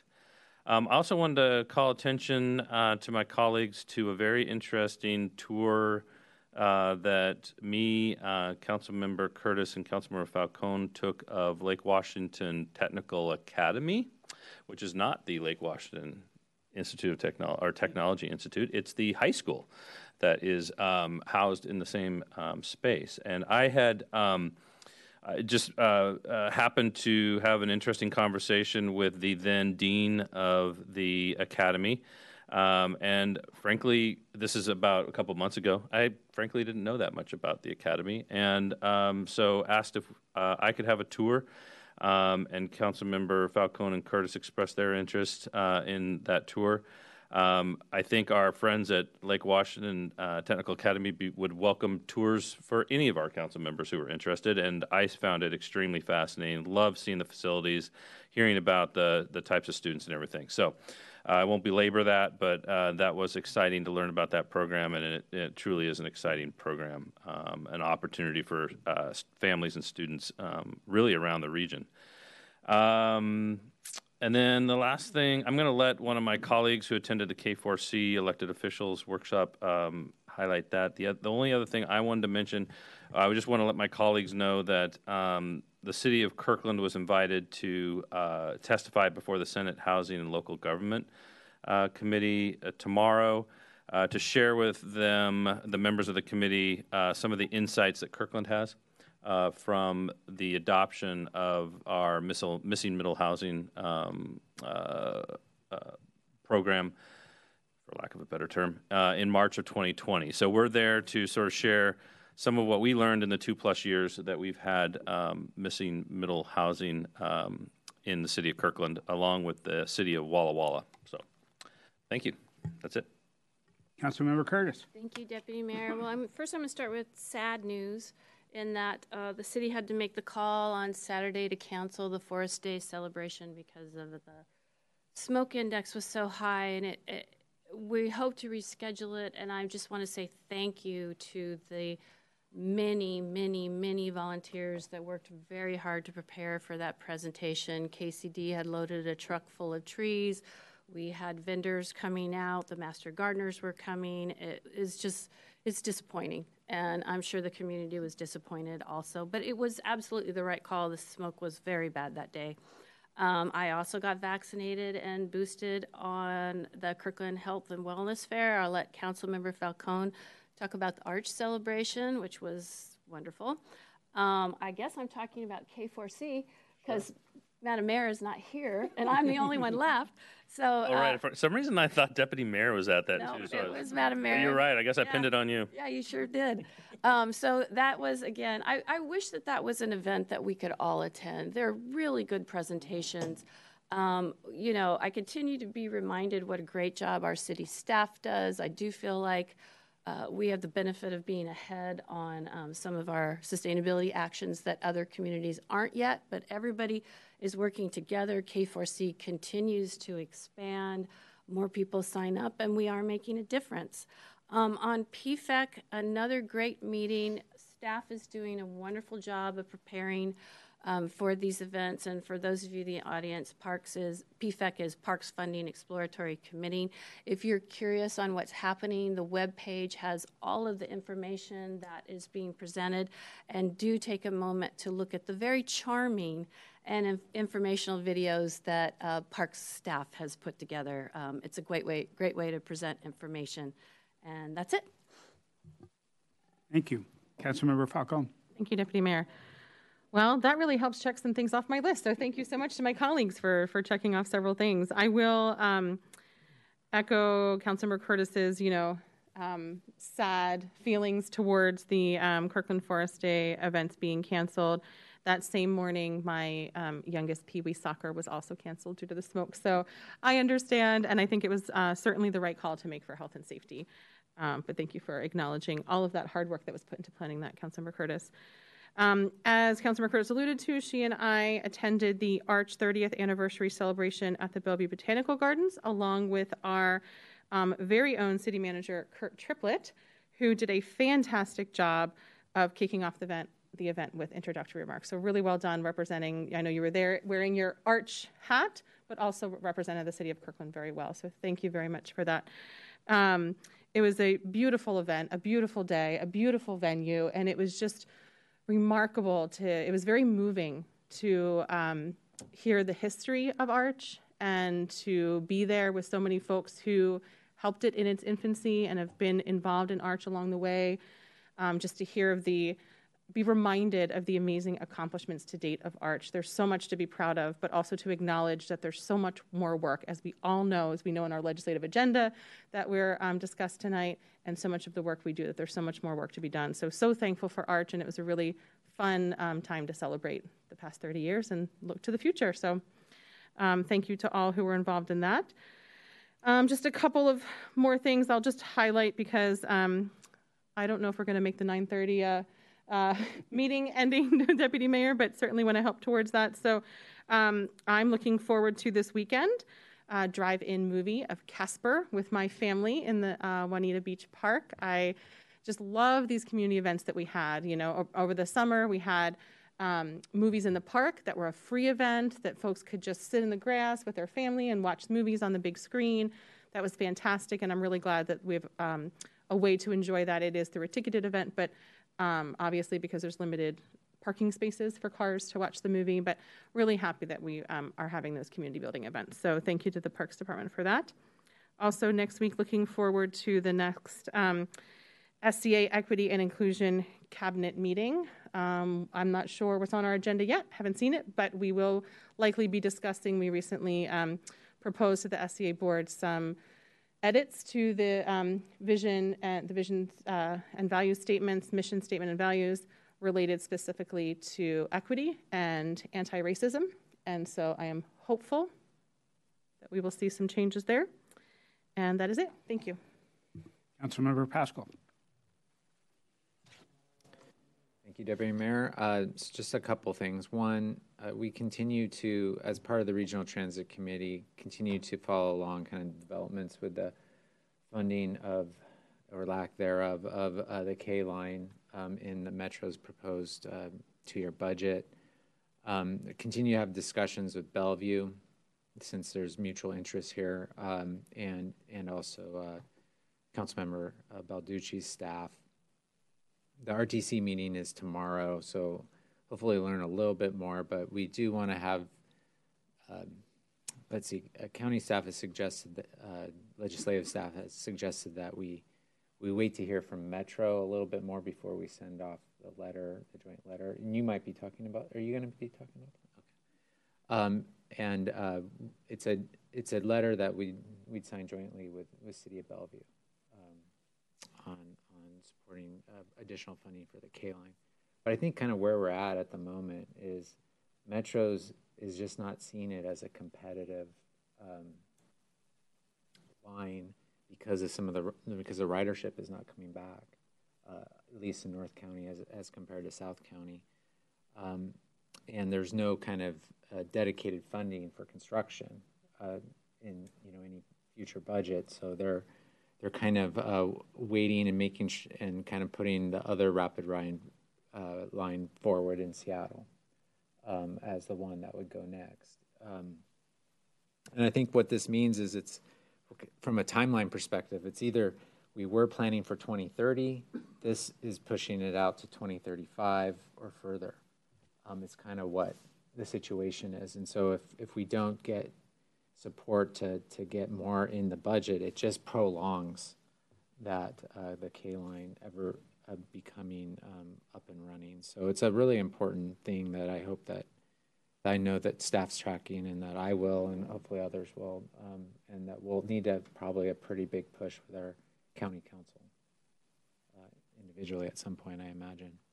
So just kind of update on that. And then the second thing was um, I did get an email today um, about the superintendent's community leaders breakfast, and I don't know who if we all received that, but we, um, but we uh, want to make sure that unfortunately, I don't think all of us can go uh, to avoid quorum. So um, uh, typically, it's it's the two re- representatives on the city school coordinating committee that attend, along with the mayor. Um, so I would suggest that, unless others have a another. Uh... I'm seeing seeing head nods with that, and if the mayor um, uh, has a conflict, we can deal with that at that point. Great, that's Anything it. Further? Okay, thank you. And I would note on the K line, council had previously authorized a letter. We're just deciding on a joint letter with Bellevue and the right timing on that, based on Councilmember Pascal's leadership on the RTC. Okay, that takes us to item 10B, City Manager Reports, Legislative Request Memoranda. City Manager. Uh, thank you, Deputy Mayor. Um, so, here to give you a brief update of the legislative request memo is David Wolbrecht, our communication manager. Uh, this was a request the council made for potential changes to the proclamation process. So, David. Good evening, Deputy Mayor, members of the council. Um, thank you, City Manager. And uh, I'm joined also by uh, Jim Lopez, our Deputy City Manager for External Affairs. Um, so, very brief presentation for you tonight um, on the legislative request memo for updating uh, policy and procedures for proclamations. Um, and just as a by way of a brief reminder, um, the council uh, policy and procedures specify uh, the legislative re- request memo process in section 3.27. Um, and a couple salient points are quoted here.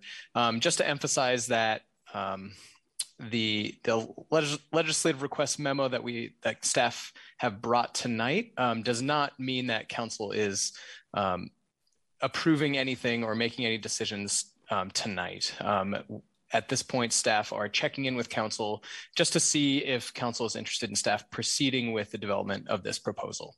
And so at the end of this presentation, um, if council is interested, staff will be seeking a motion to that effect. And so this uh, specific LRM is to identify the actions and resources necessary um, for the proclamation process to be updated. Um, and this was a, a, request that Deputy Mayor Arnold made um, at the September 20th council meeting.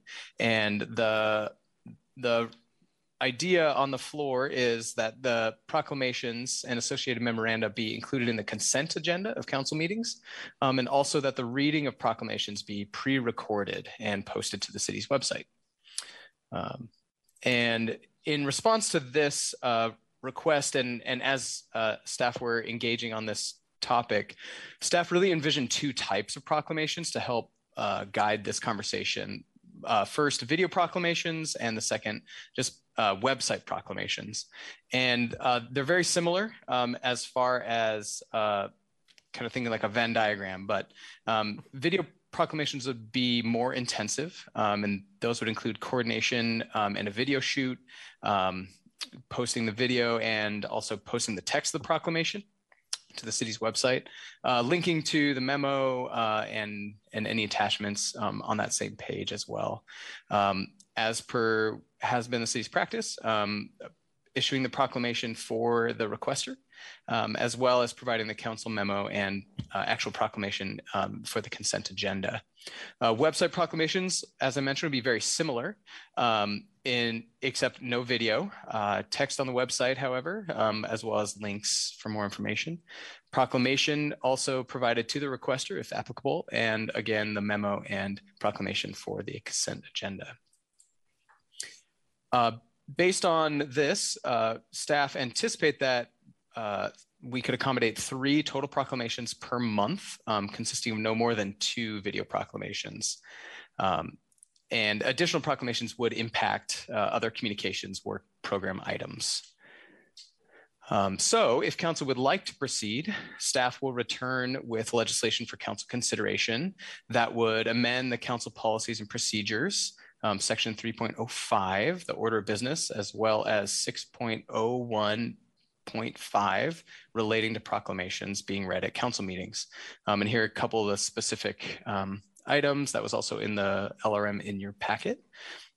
Um, and the otherwise, the policies related to proclamations that um, have been in place so far specifically the mayor determining whether to sign a proclamation and what type of proclamation to issue um, from the two categories, whether video or web, um, would also be uh, included therein. So, with that, um, I'll turn it back over to you, Deputy Mayor. And as I mentioned, staff are um, seeking a motion. If council is uh, interested in staff proceeding with uh, developing this concept further for council consideration. Okay. Questions or comments, Councilmember Curtis? Thank you, Deputy Mayor. Thank you, David. Hi, Jim. Um, so, if I understand this correctly, we're suggesting that we're not doing any proclamations live if we move forward with this motion? So, so uh, oh, sorry. Yes. Let, let me jump in. So, so yes, as stated, but the point about the way this could come back is you'd have an opportunity to amend or address that as well. So it doesn't mean you'll automatically agree to that. Uh, nor does it contemplate that we wouldn't have someone in chambers to receive the proclamation. So might physically give the proclamation, but as currently suggested, we wouldn't be reading it. I appreciate the opportunity to be more efficient and record proclamations. And we do get to a point where we have four or five, and it takes a lot of time. But I think there's a big value in some proclamations being read in chambers, particularly I'm thinking of the Pride Proclamation um, but there's many more, the domestic violence pro- proclamation. And it's really important to our community members that they are physically here and we are here hearing their stories. And by recording these proclamations and putting it on the website, it's just a one way communication. And I personally really value um, meeting with community members. It's a very, it's one of the few times that we can have an interaction um, in person when we're in chambers. So I um, so I'm not enthusiastic of doing all proclamations um, via video or website. If this comes back and council wants to move forward with it, I would like to carve out a portion of our proclamations that we think are important enough to do in person, and that will be a difficult call. I recognize that. Um, so that's where I am. Thank you. Councilmember Falcone. Thank you, Deputy Mayor. Well, I concur with Councilmember Curtis. I definitely do not want us to see, I do not want to see us do away with reading proclamations live in council chambers during our meetings. I think there's a lot of value to that. I won't repeat everything Councilmember Curtis said, but I do agree with that. Um, I also think that, you know, I really appreciate and love how polished our videos are with Mike and his amazing equipment and team. And gosh, they're fantastic and so professional looking. Um, and I think it's okay to have less polished videos too. So I like, you know, there's there's something very um, uh, approachable about, you know, some of the videos I think that we even shot ourselves on our cell phones during the height of the pandemic as council members. I'm not saying that we should necessarily do that, but you know, some sort of um, more relaxed approach that may require less staff resources. I would like us to consider as well because I don't want to limit us to just three pro- proclamations per month. There are months where I think there are definitely more than three that warrant um, us proclaiming them. You know, you may recall that this idea came out of a meeting that I had with David um, months ago when we were discussing the progress on the comprehensive annual list of proclamations. Um, we were acknowledging at the time I was asking for, you know, just kind of an update on that and acknowledging that the list could get kind of lengthy and trying to address how we could um, address that so we wouldn't have, you know, many, many proclamations being read during our live business meetings. And I proposed that we could present some of our proclamations on video instead of reading them live during all of our meetings. I then shared this idea with Deputy Mayor Arnold and um, Mayor Sweet, which led us here tonight. Um, so, as it stemmed from that discussion of our comprehensive list of proclamations, I'd like to very briefly take a step back um, to that for a moment. You may recall that in March of 2021, when we revised our policies and procedures, we made some changes to Chapter 6, which is our chapter on proclamations and commendations. And one addition that we made last year was to add, quote, the city council shall maintain and publicly display a list of recurring proclamations generally issued by the mayor on at least an annual basis. The list of recurring proclamations shall be reviewed by the council at least every two years, in even years, to ensure that they reflect the current values and policy positions of the council. So I don't think we've done this yet. Um, so I would love an update on the progress of this. Again, it's what stemmed this idea to video record our proclamation, so it's very relevant to our discussion tonight.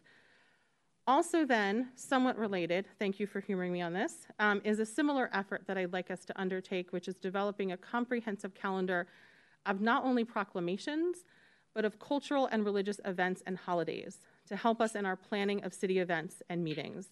The city of Issaquah recently passed such a calendar, which was developed by their equity board and approved by their city council. And um, I passed this calendar on to, of, of cultural and religious holidays onto um, Erica and Jim and some other um, folks on staff. And my understanding is that we will be developing one as well. Um, and so then my question is in addition to sharing my thoughts about still wanting us to have some live proclamations, wanting this to be just some of our um, recording video, perhaps it doesn't have to be as polished, and it's really just the ones where we choose to not uh, share them live during our meetings. My question is Do we have a timeline on when the council will be reviewing the proclamation list and um, the cultural and religious holidays and event calendars? I see these as a similar undertaking that we look comprehensively at very, you know, with our DEIB manager, perhaps really looking at what proclamations we're missing. Are there ones that we should be um, looking at related to DEIB or our values as a city? And um, also looking at the ones that we currently have. Do we want to continue um, proclaiming those months as well? Okay, city manager or deputy city manager, do we know? Uh, do we are we planning to bring back that list of proclamations uh, at some point? Fred, I'm going to have to turn that one over to you, uh, Jim. Jim, you're muted.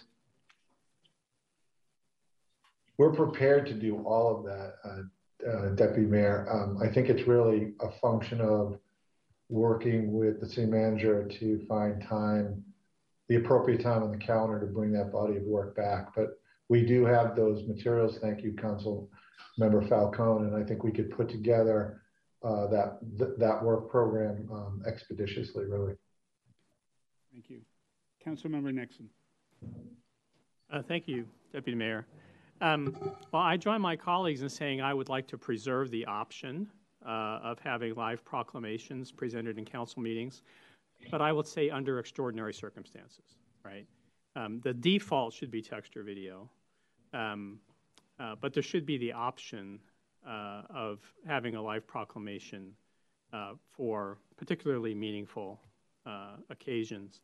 Um, the question then is who decides? Uh, you know, I think the choice should be up to the mayor and deputy mayor in the agenda setting meeting. Um, but we should really strengthen the ability for the council to have input on that. Um, you know, we recently had a meeting where a couple of proclamations were live and a couple were on consent.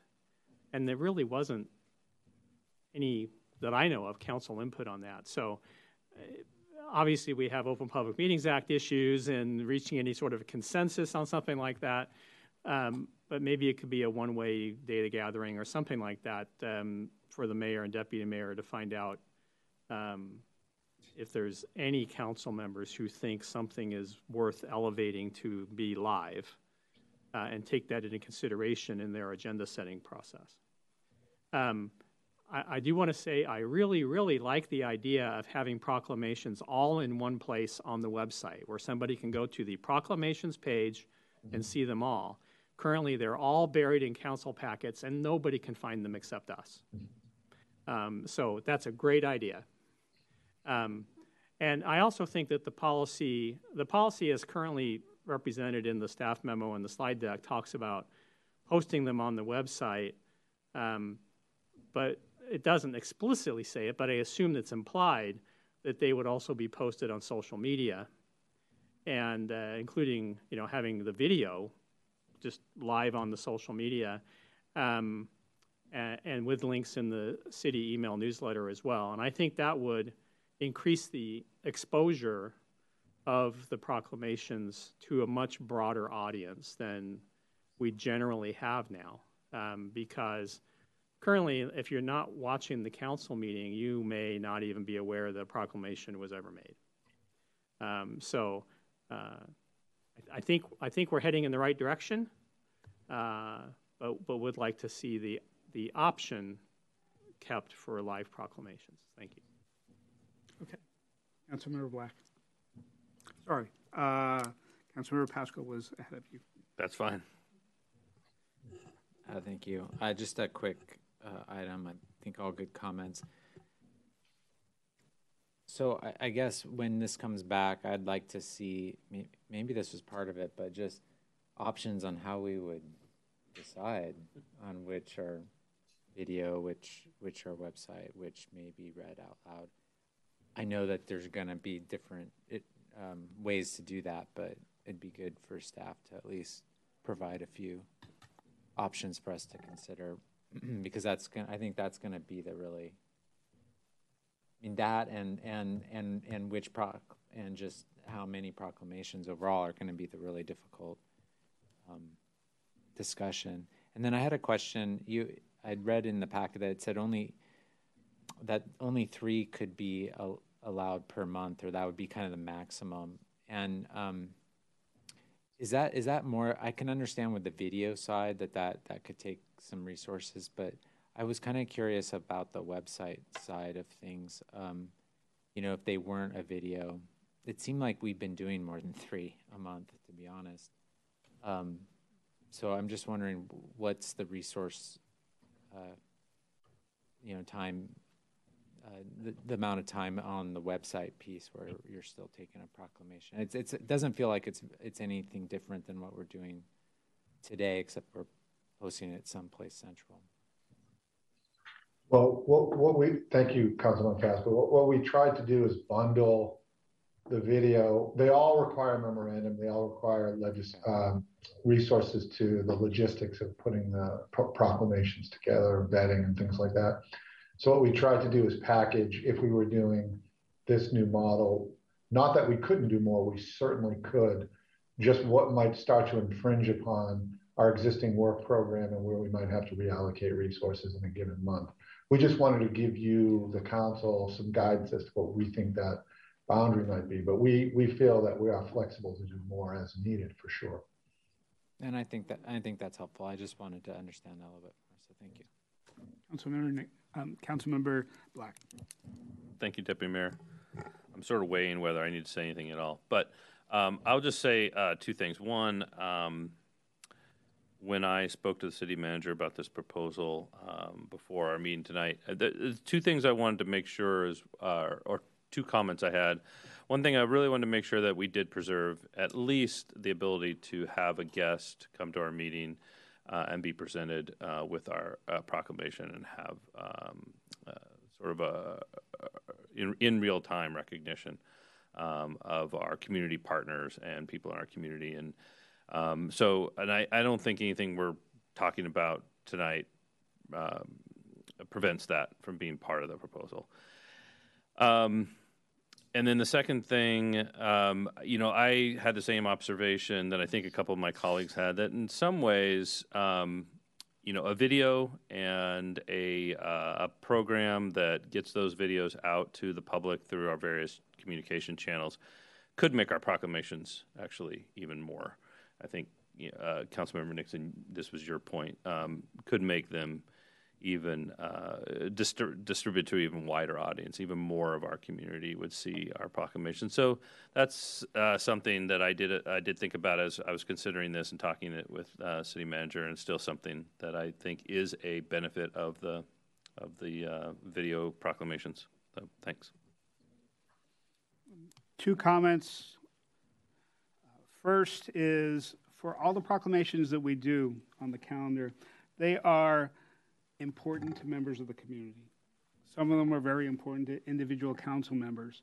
It is, it, it, it can, especially if we're talking about now multiple tiers of saying live, video, web, consent, it can be very challenging for the, the mayor and the deputy mayor in our agenda setting meetings to decide who is it that doesn't get the same level of exposure.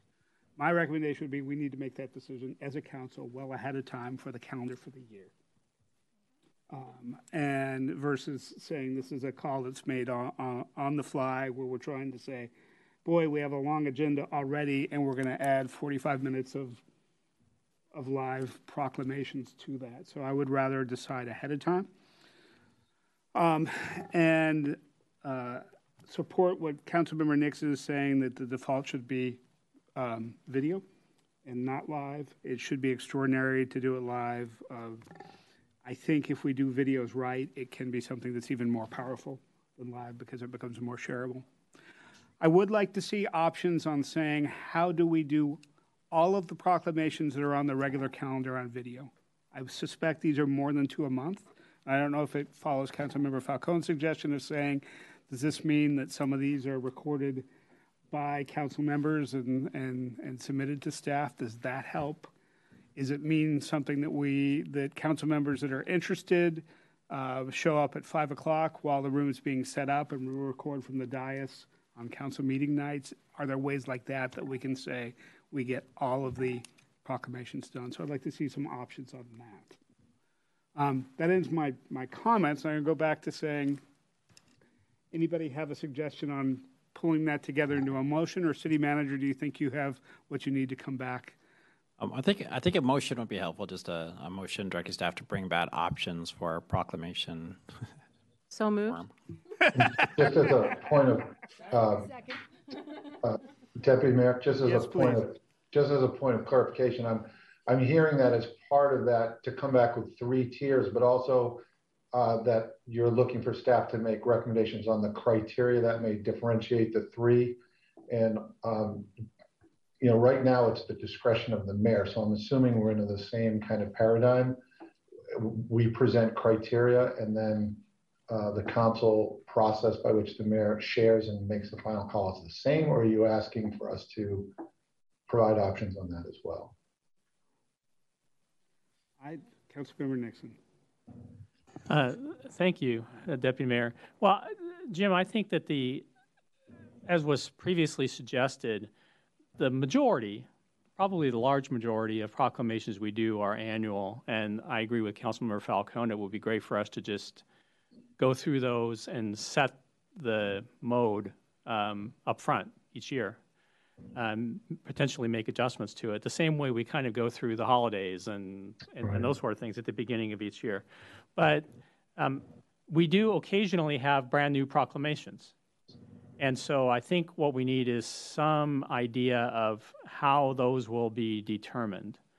And it could simply be that it comes to the council, maybe even on consent, which could be pulled, to make that decision at the preceding council meeting. Uh, sure. Uh, be- because our policy should be that we know about proclamations farther in advance than the preceding council meeting. Uh, because the packet, you know, has to be done pretty soon after the preceding council meeting for the next council meeting anyway. So that would be my idea. Annually, uh, as much as possible, and then by the council at the preceding council meeting uh, for the proclamations for the next meeting. Sounds good. So what, what I'm hearing is that we would like to see a calendar of recurring proclamations, options for putting those in tiers, and a process for dealing with proclamations outside of those recurring ones. Does that capture the direction that we're looking for, Councilmember Curtis? I just don't want to overlook Councilmember Falcone's suggestion that we review our proclamations and see if there's any that we need to take under consideration to add to our calendar. And I think, it go, if I may, it, I think it goes hand in hand with the other um, effort of looking at a calendar of um, events, of religious and cultural events and holidays as well that may inform our proclamation um, calendar as well. I mean, I think it's just a matter of following our policies and procedures that we updated last year, that we would look at this comprehensively every two years, and that, as Councilmember Nixon noted, having a list and all the proclamations in a single site, I think would also um, help us follow our policy and procedure around that. Thank you. So we have a motion on the table to direct staff to bring back options for a, a, of the things discussed, which include a calendar of proclamations, a calendar of holidays, uh, tiering, and a decision-making process. any city manager? any any further discussion? All in favor? Aye. Aye.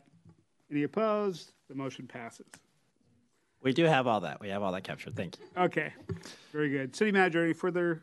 I just have your report. Two quick updates and then uh, one announcement. So, the, as you know, the government affairs, uh, government relations team's been working. We have interviewed and and f- have a lobbyist to make an offer to. So we should have something to tell the council about a lobbying firm in the next couple days. Um, so that will be we'll have someone finally to join our ranks after Mike and Teresita um, are finished with us at the end of the month.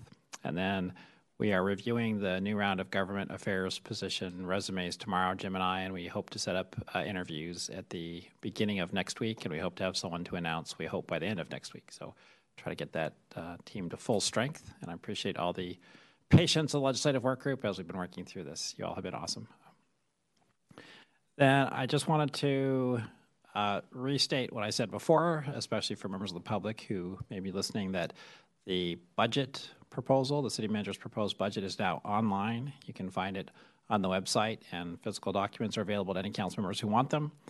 Um, for those of you who want to know, like, what's the first thing you should read? It's the budget message, uh, the 30 odd pages or so, which are Roman numeral pages really give an executive summary of the budget. And so I'd, I'd, tell folks that would be the great place to start. But obviously, we'd love it if you looked at all 400 pages of the document. So, um, and if you have any questions between now and the budget presentation that's coming uh, next Tuesday, we certainly welcome them. But that we're going to walk through the entire budget um, next Tuesday. So, Councilmember Curtis. I just want to thank finance staff for putting together the physical budget books for those of us that need them. So, thank you. Okay. And just if there's any other calendar updates, otherwise I am finished with my city manager presentation. Councilor, any calendar updates? Okay, that takes us to item 11 on our agenda, items from the audience. This is an additional time in our meeting as our business has concluded before 10 p.m., where we can hear from the public on matters that are not quasi judicial or otherwise scheduled for public hearing. Uh, there's nobody in the council chambers. Nobody online. Clerk reports there's nobody online, so I will declare items from the audience closed. That takes us to item 13, a closed session to detect, discuss collective bargaining. We'll now go into closed session to discuss matters of collective bargaining. City Manager, how much time will we need? I'm going to suggest 20 minutes and then maybe some extension. Okay. We will expect to reconvene um, our uh, regular meeting at 1010, uh, but only for purposes of adjournment. Thank you. Thank you.